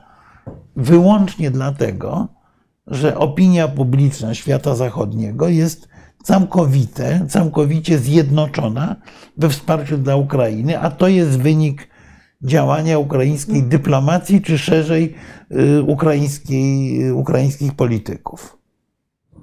Więc y, y, działa to absolutnie rewelacyjnie. Nie wiem, czy jest to talent aktorski prezydenta Zełenskiego, czy jest to, w co bardziej wierzę, zdolność przełożenia na język komunikacji tego, tego strasznego napięcia, tego strasznego impulsu moralnego, który ma chyba każdy, kto stoi na czele narodu, który chcą zlikwidować. Tutaj słuchaj, jest pytanie, czy Francja popełniła przestępstwo sprzedając y, broń Rosji? Znaczy tam, były y, narusz, tam było naruszenie embarga, może nie przestępstwa, ale, y, ale był, był, był z tym problem. Natomiast sprzedała tej, sprzedawała tej broni coraz mniej. I pamiętajmy, proszę Państwa, o jednej rzeczy. O tym, że w polityce bardzo rzadko cokolwiek dzieje się z dnia na dzień, że są to procesy. Procesy odcinania się od Rosji są dość oczywiste, również w przypadku Francuzów. Oczywiście, że sprzedawali tą broń. Czytałem dzisiaj relacje z naszej granicy. My z kolei przepuszczamy towary do Rosji i na Białoruś e, na podstawie tego, że kontrakty były podpisane jeszcze przed embarkiem. W odróżnieniu od nas Niemcy tego na przykład nie robią, tylko zatrzymują kontenery. Więc miejmy, miejmy świadomość, że interesy, czasami takie głupie, drobne, y, codzienne, są bardzo często ogromną trudnością. Oczywiście, że firmy francuskie chciały zarabiać pieniądze, ale firmy francuskie nie sprzedały Mistrali Rosjanom w końcu. Gdyby mieli te Mistrale, byłoby im dużo łatwiej zdobyć Odessę w tej chwili, po to ich prawdopodobnie chcieli kupić.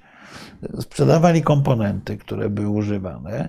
Raczej sprzedawać już nie będą. Co więcej, ta ewolucja, jak już pójdzie, to, to będzie dość trwała. Bo to nie jest tak, że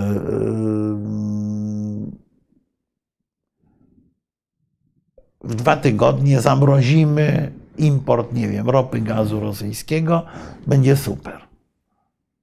Nawet gdybyśmy tak zrobili, to wyobrażam sobie, że ci wszyscy, którzy importują, kombinowaliby tylko, jak za dwa tygodnie uciec z tego embarga. Natomiast to, co dzieje się w Europie w tej chwili, czyli poszukiwanie źródeł alternatywnych, krok po kroku odchodzenie od rosyjskich dostaw. Niemcy zadeklarowali, że ropę będą kupowali do końca tego roku tylko, prawda? Skądinąd my na tym stracimy, bo zarabiamy na rurociągu przyjaźń, który tę ropę do Niemiec pompuje. Także my nie będziemy mieli kasy z tranzytu. To, to nie jest takie y, wyłącznie jednoczynnikowe. Natomiast myślę, że wszyscy poważni gracze odejdą od zakupów, przynajmniej takich, które będą dawały Rosji jakąkolwiek możliwość naciskania. Rosjanie zawiedli zaufanie, któryś raz już, ale teraz w sposób skrajny, zawiedli zaufanie jako partnerzy i zaufania się tak łatwo nie odbudowuje. Nawet jeżeli by zawarli pokój, to myślę, że ta maszyna już ruszy tak, że Rosja będzie bardzo mocno uderzona finansowo właśnie przez te ograniczenia zakupów. Tutaj pan Robert pisze, Koźma w ogóle tych Niemców nie lubi, że Polska będzie wprowadzała sankcje, a Niemcy nie. Otóż, panie Robercie, na razie niestety jest tak, że Niemcy wprawdzie krzywią się na te sankcje, ale jak je wprowadzają, to je wprowadzają naprawdę. A my robimy duży krzyk, że je wprowadzamy, ale ich nie wprowadzamy w rzeczywistości w ogromnym stopniu. Więc tak. Y, miejmy świadomość proporcji. Nie trzymajmy się stereotypów. Rzeczywiście, y, rzeczywiście Niemcy uzależniły się od Rosji energetycznie w sposób trudny dla nich próbują się z tego wykręcać jakoś, ale idą w tym kierunku. Podobnie Francuzi. Więc e, nie oczekujmy, że coś się stanie z dnia na dzień, ale możemy liczyć, że ta zmiana będzie, że ta zmiana będzie zmianą rzeczywiście, e, rzeczywiście trwałą. I to oznacza, że zostanie zrealizowany jeden z celów politycznych amerykańskich, czyli zbudowanie takiego kordonu sanitarnego wokół Rosji. Amerykanie po II wojnie światowej, kilka dni temu, reaktywowali ustawę Land-Lease, czyli ustawę pozwalającą rządowi w, prosty sposób y, przekazywać pomoc wojskową kraj, na Ukrainę. Otóż jestem absolutnie przekonany, że y, za chwilę nie tylko Amerykanie, ale ogromna większość państw zachodnich, no chyba, że wygra pani Le Pen, że, że wygra Salvini za chwilę i tak dalej, że zawetuje Viktor Orban, etc. Ale jeżeli nie, to za moment pod naciskiem amerykańskim zostanie reaktywowane coś, co się nazywało kokomem. Młodzi, młodzi z Państwa też nie pamiętają, co to był kokom, a w czasach, kiedy istniał blok komunistyczny, to była instytucja, która kontrolowała przepływ technologii do krajów bloku komunistycznego. To dawała zgodę na eksport konkretnych rzeczy do państw postrzeganych jako wrogie. Otóż myślę, że Amerykanom zależy na tym, żeby ten kokom objął nie tylko Rosję, ale również Chiny i tylko dlatego go jeszcze nie reaktywowali. Możemy prosić jeszcze te slajdy z mapami, bo chciałbym, e, chciałbym e, Cię zapytać o Węgry. No już wspomniałem o, o, o tak, kwestii tak, węgierskiej. Tak, tak ale tutaj chodzi mi o położenie Węgier. E, tutaj Węgry zaznaczone na czerwono i Serbia i Bułgaria. Wielu ekspertów twierdzi, że Węgry mają ogromne znaczenie właśnie z tego tytułu, że są jak gdyby pomostem. No, są takim zwornikiem pomiędzy Europą Bałkańską i Europą Środkową. Tak, czy to ma jakiś taki strategiczny, hmm. europejsko-strategiczny, nawet Nie, światowy ja, sens ja, dla Rosji? Ja, ja czy, myślę, że, że Węgry mają dla Rosji zupełnie inną no, wartość. Otóż Węgry, podobnie jak Rosja, są krajem rewizjonistycznym. Cały czas to powtarzajmy. Węgry od 100 lat nieustannie powracają do tego, że zostały śmiertelnie skrzywdzone w traktacie Trianon. Węgry zmierzają do. Tu miałeś y, taki slajd z grupą Trójmorza. Otóż Węgry cały czas zmierzają do destabilizacji tego obszaru. Zmierzają tego do, właśnie. Tak, bo Węgry mają pretensje terytorialne wobec Słowacji, wobec Rumunii, wobec Ukrainy i y, wobec Serbii, mniej wobec Chorwacji. Mhm. Y, bo w traktacie w Trianon Węgry straciły no de facto połowę swojej terytorium i ludności.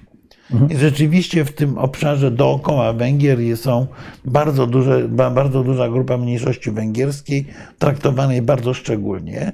I Rosjanie zmierzają do destabilizacji dla realizacji swoich celów imperialnych. W gruncie rzeczy realizują politykę taką, która bardzo odpowiada Węgrom.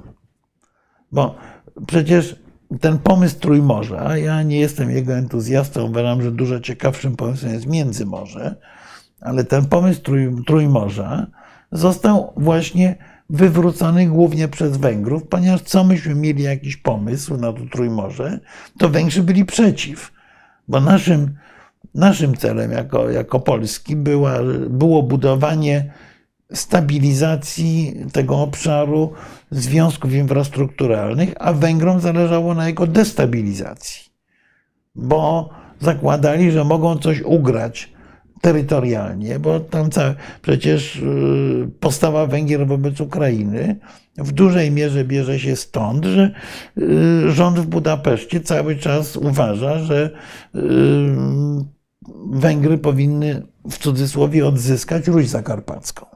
Jest rzeczywiście znaczna mniejszość węgierska. Tam dochodziło do prowokacji, dochodziło do sporów węgiersko-ukraińskich dużo wcześniej.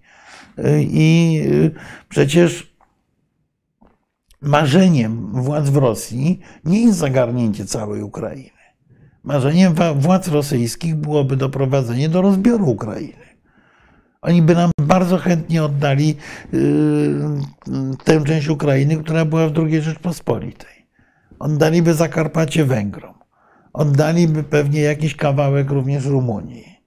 i mieliby wtedy spółkę rozbiorczą, która by y, roz, zniszczyła ten kraj, który oczywiście w 90, tam 80% zagarnęłaby Rosja.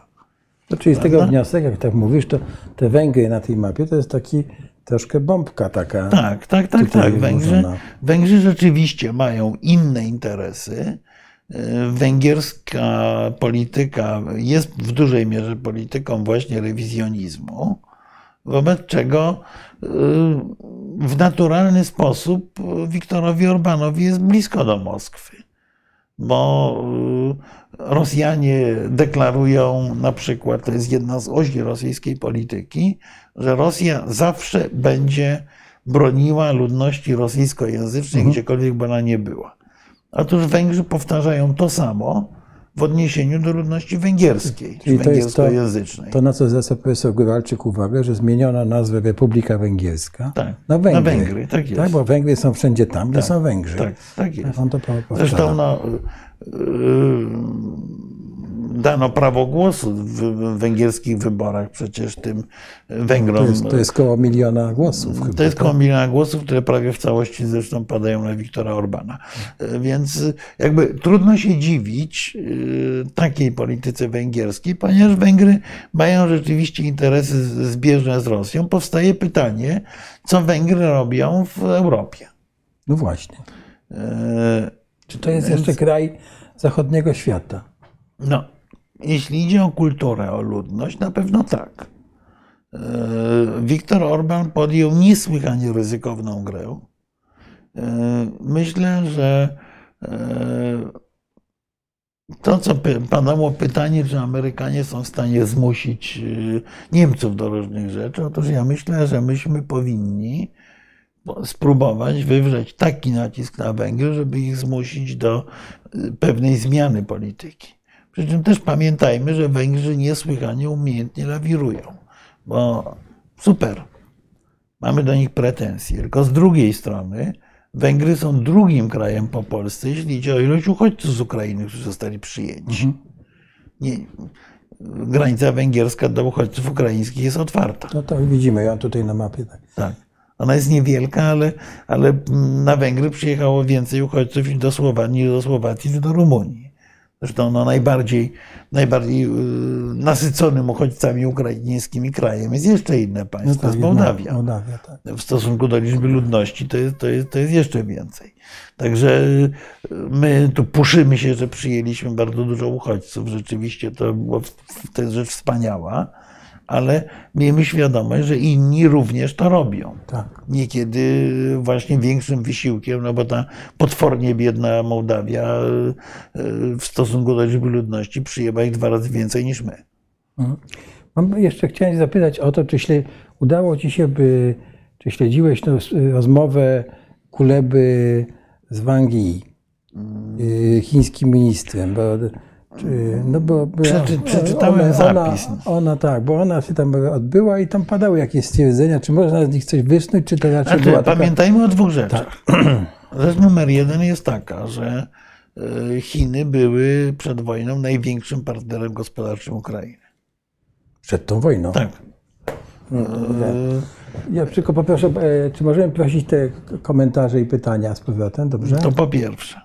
Po tak. drugie, że Chińczycy są e, w bardzo trudnej sytuacji, bo Chińczycy z jednej strony, no, mniej czy bardziej angażują się we wspieranie Rosji, ale z drugiej strony Chińczycy nie mogą sobie pozwolić na otwarte poparcie Rosji, ponieważ spełnią wtedy marzenie dużej części elit amerykańskich. Mhm. Amerykanie e, chcą odbudować oś zła, zbudować wokół niej kordon sanitarny i załatwić sobie sprawę Chin również. Bo przecież w Waszyngtonie y, nie zapomnieli o tym, że głównym przeciwnikiem są Chiny. W tej chwili Rosja jest kłopotem, ale przeciwnikiem są Chiny. Wobec tego pomysł amerykański zdaje się być taki, że Chińczycy pomagają Rosji, wobec tego są źli, y, uczestniczą w konflikcie z Ukrainą, wobec tego mamy oś zła Moskwa-Pekin i my, świat zachodni, y, nakładamy na nich sankcje.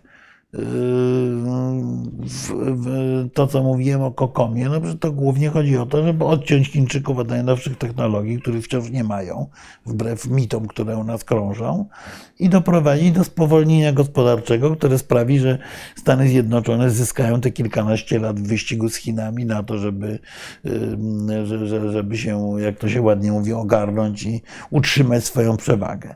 To trzeba mieć, więc Chińczycy z jednej strony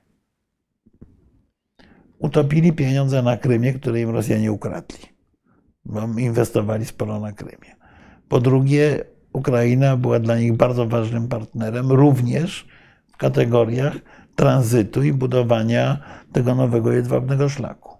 A była również partnerem handlowym. Chińczycy liczyli przecież na przejęcie zakładów Motor Sich, które budują nowoczesne silniki lotnicze, których nie potrafią zbudować ani Chińczycy, ani Rosjanie. E, to paradoks. E, mm, liczyli na przede wszystkim na coś innego, na to, że utrzymają to, o czym mówiliśmy na samym początku ten paradygmat rozwoju, przepraszam za brzydkie słowo paradygmat, ten model rozwoju, mm, e, e, który jest oparty o przede wszystkim czynniki ekonomiczne. No i Rosjanie im tą zabawę zepsuli. E, z drugiej strony, no, Rosja jest dla nich na tyle ważnym partnerem, Dodatek Rosja chce, zaczęła się z nimi rozliczać w juanach za ropę, gaz i tak dalej. Wobec tego wzmacnia pozycję juana jako waluty światowej. Rosja jest na tyle ważnym partnerem, że Chińczycy starają się ją dyskretnie wspierać. Ale są między Scylą i Charybdą. Wobec tego oczywiste, że z jednej strony oni, Wanki rozmawia z Kułebą, jako z partnerem, którym, któremu mówi, że yy, Chiny wspierają integralność, pokój i tak dalej, prawda? Z drugiej strony no, starają się lawirować, żeby, żeby nie, nie zepchnąć Rosji do kąta. Bo Chińczykom Rosja jest potrzebna jeszcze z tego samego powodu, dla którego Europejczykom jest, są potrzebne Stany Zjednoczone. Otóż mało kto pamięta, że w razie konfliktu zbrojnego pomiędzy Chinami a e, Stanami Zjednoczonymi, Chiny są bezbronne de facto atomowo. Chińczycy mają oczywiście broń atomową, ale mają tej broni atomowej mniej więcej tyle co Francuzi. Wobec tego w konflikcie ze Stanami Zjednoczonymi nie mają szansy na, wyko na wykonanie uderzenia e, niszczącego Stany Zjednoczone, nawet niszczącego w części Stany Zjednoczone. Czyli jeżeli wojna osiąga pełny, pełen wymiar wojny atomowej, to Amerykanie są w stanie zniszczyć Chiny, a Chiny nie są w stanie tym samym odpowiedzieć. Bez parasola rosyjskiego atomowego Chińczycy są bez, de facto bezbronni. Tak jak my jesteśmy bezbronni wobec Rosji, bez parasola, bez parasola amerykańskiego. I Chińczycy to wiedzą, wobec tego nie mogą tego związku z Rosją zerwać, no bo w tym momencie nie są w stanie wystąpić jako przeciwnik równorzędny Stanów Zjednoczonych. Dopóki nie, nie zbudują arsenału atomowego porównywalnego, a to z kolei nie jest w interesie ani Rosji, ani Stanów Zjednoczonych. My też często o tego typu smakach zapominamy, że Chińczycy i Hindusi, oni by bardzo chcieli mieć te, po te 10 tysięcy głowic atomowych, żeby być równorzędnymi mocarstwami, tylko na razie nie mają na to technologii i pieniędzy. Ale próbują. Mhm. mam jeszcze ostatnie pytanie już. Yy, o Rosję. Czy ta agresja, jak na to patrzymy na nią dzisiaj, w ogóle coś Rosji dała? W sensie takim, czy przyniosła jej jakieś e, Nie. rezultaty? I jaka, w takim razie, jaka Rosja może się z tego konfliktu wyłonić, czego oczywiście nie wiemy i to będzie, będzie pewnego rodzaju spekulacja, ale do no, czego to... Wo, wojna, wojna, wojna jest zawsze kompletnie nieobliczalna. Znaczy ja myślę, wojna zmienia świat w stopniu większym niż cokolwiek innego. E, natomiast e, Rosjanie przelicytowali z tą wojną. Znaczy, muszę powiedzieć, że Putin ma jakiegoś parszywego pecha w ogóle z Ukrainą.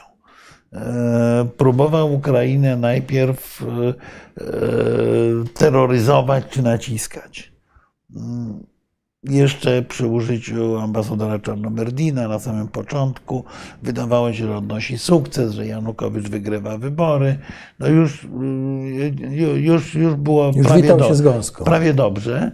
Po czym właśnie zaczął to nie jest język dyplomatyczny, wykonywać tak chamskie naciski, że Ukraińcy się zaczęli usztywniać coraz bardziej. To nie Ukraińcy elity polityczne, tylko Ukraińcy obywatele. Potem poparł z kolei krwawą interwencję Berkutu w czasie Euromajdanu, yy, co spowodowało, że Ukraina się w ogóle zaczęła od niego odwracać. Potem wykonał agresję 2014 roku, zagarnięcie Krymu, to tak jak ktoś z Państwa mówi, czy Krymu nie należałoby oddać, zaraz do tego wrócimy, bo to nie jest takie proste. Dokonuje tej agresji na Krym i czy zagarnięcia Krymu i Donbasu i powoduje, że obywatele Ukrainy stają się antyrosyjscy. Czego nigdy wcześniej nie, było tak. Po czym wypowiada wojnę w przekonaniu, chyba rzeczywiście zdezinformowany przez swoich urzędników. nie wypowiada wojny, tylko dokonuje agresji w przekonaniu, że e, w ciągu trzech dni e, rząd ukraiński upadnie, bo pogardzał e, prezydentem Zełenskim, mówił o nim narkoman i komediant, bo uważał, że Ukraińcy będą go witać kwiatami. Przecież to rzeczywiście, rzeczywiście się potwierdziło w wielu miejscach. Rosjanie mieli przygotowane w tych swoich transporterach, czołgach mundury wyjściowe. No bo oni mieli przyjechać, zająć, przebrać się w wyjściowe mundury. I odbyć paradę. Nawet nie odbyć parady, nie. Wyjściowe w sensie ta, ta, takie do, do, do nie polowe, tylko do, do normalnego chodzenia, no bo, bo, bo, bo, bo przecież ich tam przyjmą z otwartymi ramionami. Więc czterokrotnie Putin się pomylił w stosunku do Ukrainy. I, I ta wojna y, może się okazać dla niego zabójcza politycznie może się okazać zabójcza politycznie dla Rosji, bo jeżeli Rosjanie tę wojnę, a mogą przegrać, przegrają, mhm. To rzeczywiście Rosji grozi zapadnięcie się wewnętrzne, taki kolaps i, i, i może grozić jej wręcz rozpad Rosji. Rosja zmobilizowała wszystkich swoich przeciwników na świecie. Oczywiście to wszystko nie jest takie proste, pamiętajmy. Jak spojrzymy na ostatnie głosowanie w ONZ nad wykluczeniem Rosji z Rady Państw Człowieka, to co się okaże? Że ogromna większość świata była po stronie Rosji. Większość w sensie nie liczby państw, tylko w sensie ludności. Chiny, Indie, Indonezja, Brazylia, Nigeria to jest już 4 miliardy. Prawda? Tak. Czyli nieumiejętne rozegranie przez nas z kolei tego konfliktu, konfliktu świata zachodniego ze światem autorytarnym, może doprowadzić do tego, że to my będziemy izolowani. Oczywiście w dobrym towarzystwie i dużym, mhm. że, bo my, czyli świat zachodni, z Japonią włącznie, no to jest jednak cały czas 60 parę procent światowej gospodarki, jeszcze więcej światowego dobrobytu ale w sensie liczebności, w sensie terytorium jesteśmy mniejszością. Wobec tego trzeba też o tym pamiętać, ale na razie udaje nam się przynajmniej częściowo y, izolować y, Rosję. I być może będziemy chcieli również odizolować Chiny. Kluczem tutaj, to zresztą bardzo, bardzo warto by do tego wrócić, bo jak jakiś czas temu rozmawialiśmy z profesorem Byrskim o roli Indii, prawda? Toż kluczem znowu będą Indie. Po, ta, to, po której stronie opowiedzą się Indie. Indie nie chcą się opowiadać po żadnej stronie, to powtarzają. Premier Modi to powtarzał ostatnio z uporem. Mhm. I tak naprawdę to, po której stronie opowiedzą się Indie, jak za Indiami pójdzie Indonezja, to tak naprawdę jest. A Indie plus Indonezja, proszę Państwa, to jest miliard 700 milionów ludzi. Jeżeli nam znika rynek chiński, to nie mamy wyjścia, to musimy do nich sprzedawać. Yy, oni, oni mogą zdecydować o tym. Ale na razie Rosjanie właściwie ponoszą same straty w związku z tą wojną. Nawet jeżeli zdobędą Ukrainę, to przecież oni wykonali rzecz yy, no, kompletnie absurdalną, bo jedynym, jedynym miastem, w którym tu były bardzo duże badania zrobione przez, Amerykan, przez amerykański International Republican Institute socjologiczne, głównie o sprawach lokalnych, ale nie tylko. Zresztą też bardzo, bardzo, bardzo ciekawe, bo na przykład najgorzej ocenianym samorządem w całej Ukrainie był Hersoń. Do, w bardzo wielu kategoriach, bo to głównie dotyczyło kwestii samorządowych. Ale między innymi w tym badaniu były badane również sympatie polityczne. Otóż jedynym miejscem w Ukrainie, gdzie większość obywateli uważała, że należy się zjednoczyć z Rosją, był Mariupol. Więc krótko mówiąc, Rosjanie wymordowali swoich zwolenników. Swoich zwolenników tak. Tak, bo w Mariupolu 6, około 60% obywateli, z tego co pamiętam, mówiło, że należy się zjednoczyć z Rosją, a tylko 18, było 16% zwolenników NATO. Mhm. Wtedy, kiedy na przykład w Lwowie proporcja była dokładnie odwrotna. Mhm. 81% za NATO, a y, chyba około 10% za, za Rosjanami. Mhm. Więc, więc Rosjanie dokonali pewnej y, absurdalnej czynności. Ostatnią grupę Ukraińców, którzy byli im życzliwi, odepchnęli od siebie, ale wynika, wynika to z tego, że y, znaczy, wynika to z pogardy wobec Ukraińców, tak naprawdę. Z błędu, jakim jest gardzenie cudzym patriotyzmem i, cudzym, i, i cudzą kulturą. Rosjanie, no właśnie, tak jak Józef Brocki w tym, w tym wierszu, uważają, że są chachły, a nie żaden naród. Które wrócą, że będą tak. się czepiać materaca, jak on pisze. Tak, tak. Słuchaj, tak. jeszcze mam pytanie, czy czytałeś już książkę pani Redlich? Tak, zresztą. Bo tutaj wszyscy ja, ja z panią, tak, ja z panią, z panią Krystyną miałem okazję wiele razy o Putinie rozmawiać, mhm. bardzo, bardzo ją lubię i cenię. Znaczy ja byłbym, ja byłbym ostrożny wobec takiego trochę psychologizowania na temat Putina. Mhm. Ja mam wrażenie, że to nie jest kwestia Putina. To jest kwestia ogromnej części, obawiam się, że większości Rosjan. Mhm. Również znacznej części rosyjskich elit. Ja z... Znaczy mówisz o tym o, tak, postrzeganiu tak, świata. O, tak, o, w ogóle o postawie wobec Postawie, świata. Tak. tak.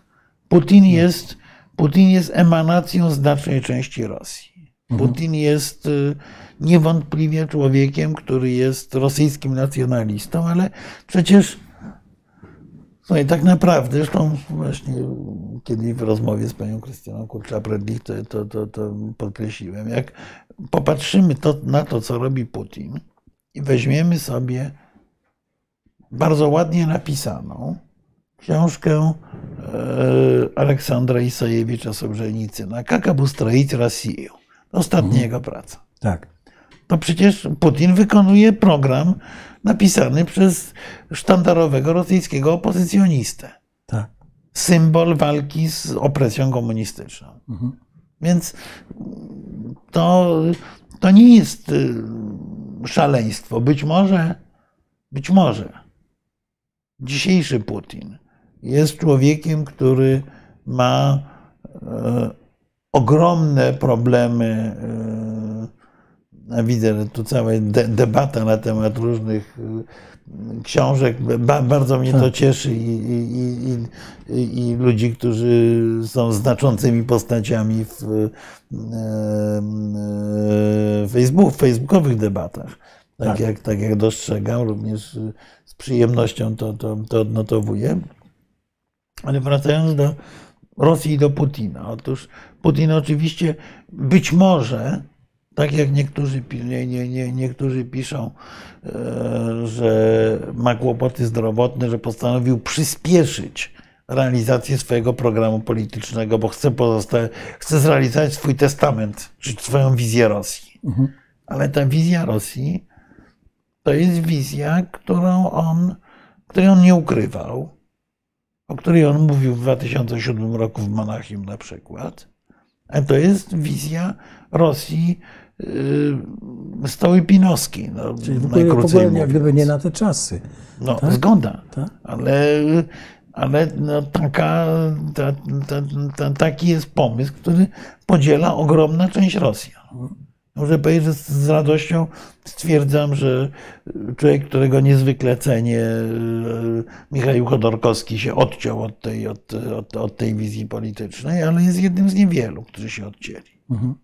Więc e, to jest e, opowieść kupowana przez Rosjanina. Jak porozmawiamy z, ze znajomymi z Rosji, to w pewnym momencie to wylizie.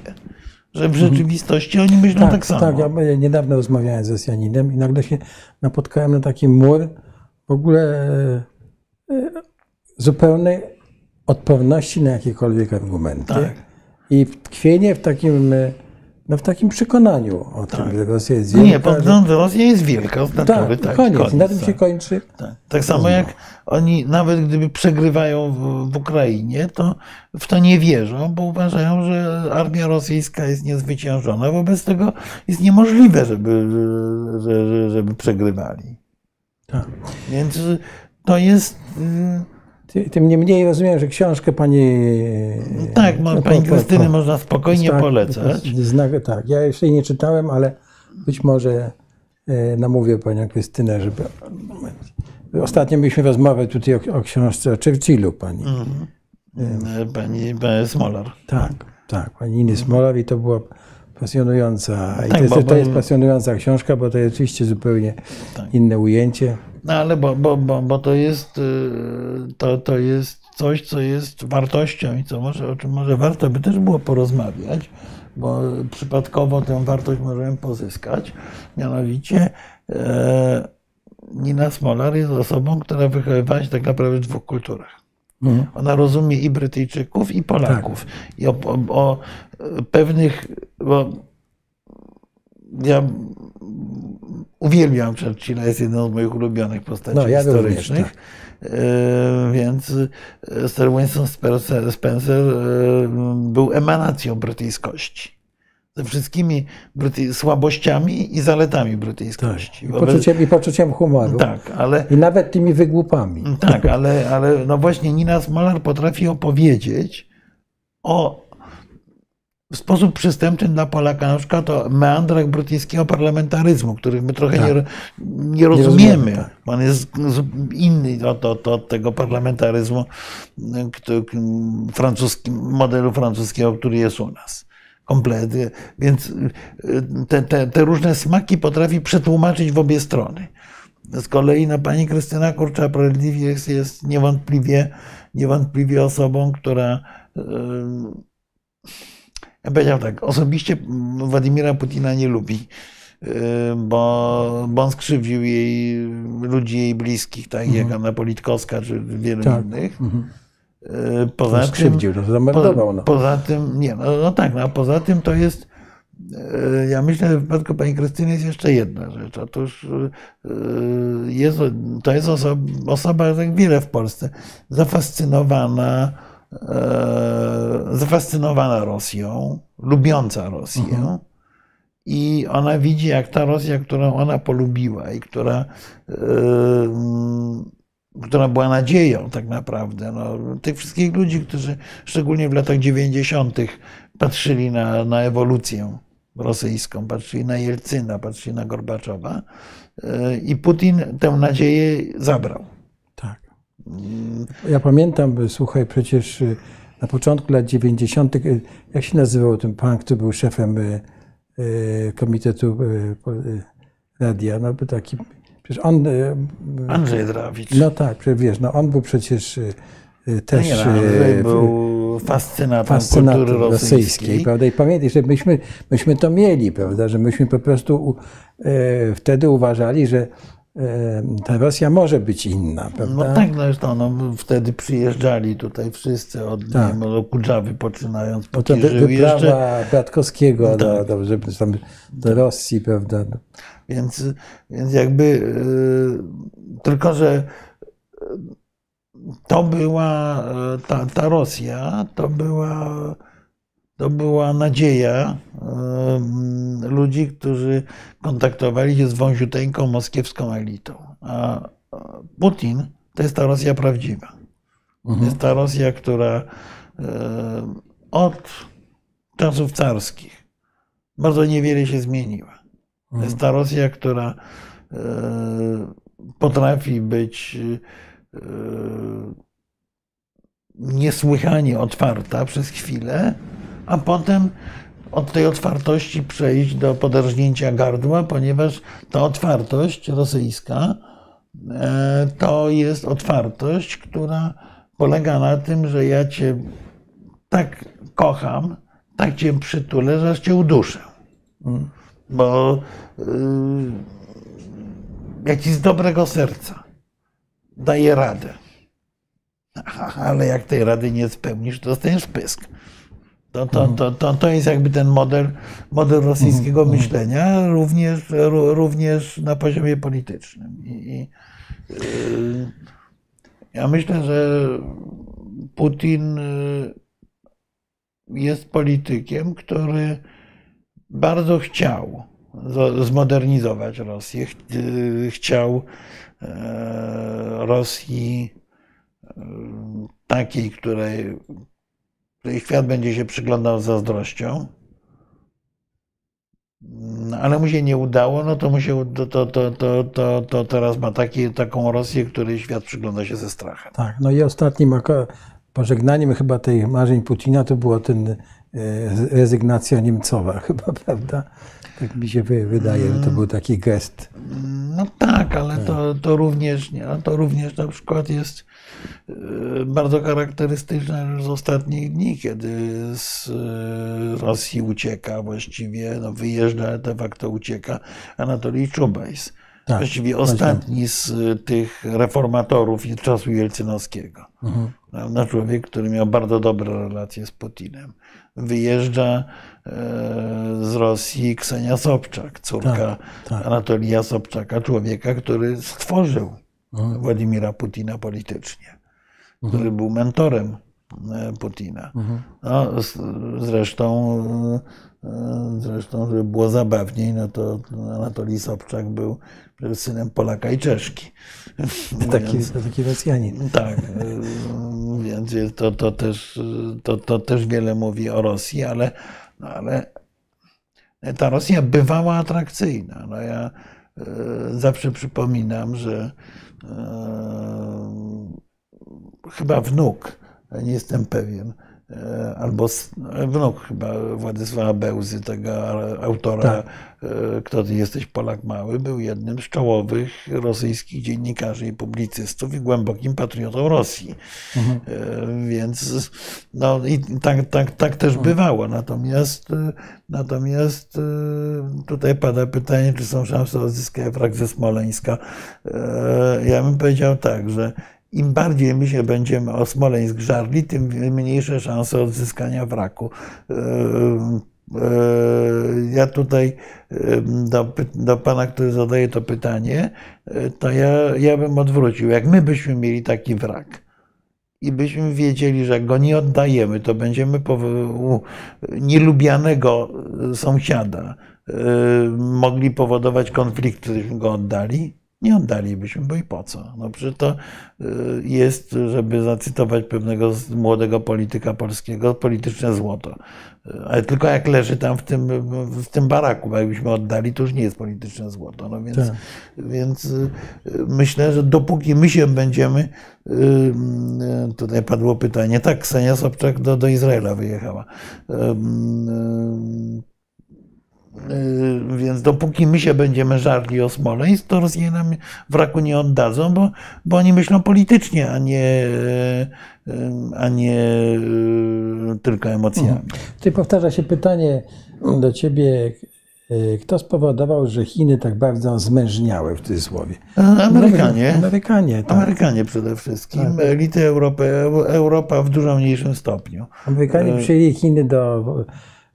E, Amerykanie zaczęli z Chinami, y, wymiana handlowa z Chinami. Pięć lat, po, pięć lat po podróży Nixona wymiana amerykańska z Chinami wynosiła 20 milionów dolarów. 10, pięć lat później to już było kilkanaście miliardów. Potem to już były setki miliardów dolarów.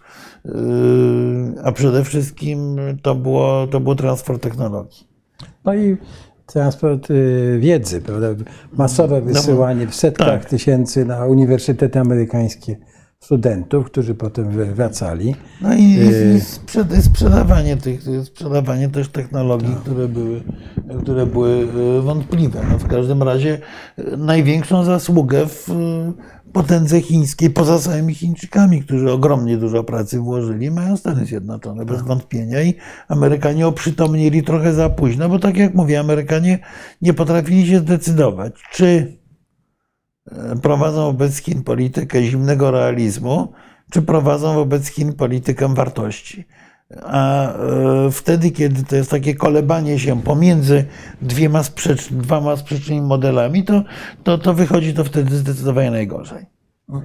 Dobrze, proszę Państwa, y, bardzo dziękujemy. Y, Też chciałem Ci To, podziękować. Dwie to godziny ja żeśmy dziękuję. Tak. Dzisiaj była Mam nadzieję, że nie zagadaliśmy Państwa trochę rzeczywiście takie, to, to były też tro, trochę takie dygresje i tak dalej, i tak dalej, ale, ale myślę, że my, myślę, że no, cały czas zadajemy sobie te pytania o Ukrainę, o Rosję, wszystkim o to, jak będzie wyglądał świat. I ja muszę Ci powiedzieć, że wracając do tego, co na, na początku mówiliśmy, jestem wysoce pesymistyczny. Ja myślę, że wchodzimy w czas, w którym takie kraje jak Polska będą znaczyły mniej niż znaczyły i że y, będzie y, i że będziemy funkcjonować y, w świecie, w którym większą dużo rolę niż przez ostatnie dziesięciolecia odgrywa taka zimna, kin, tak zwana kinetyczna, jak mówią wojskowi siła.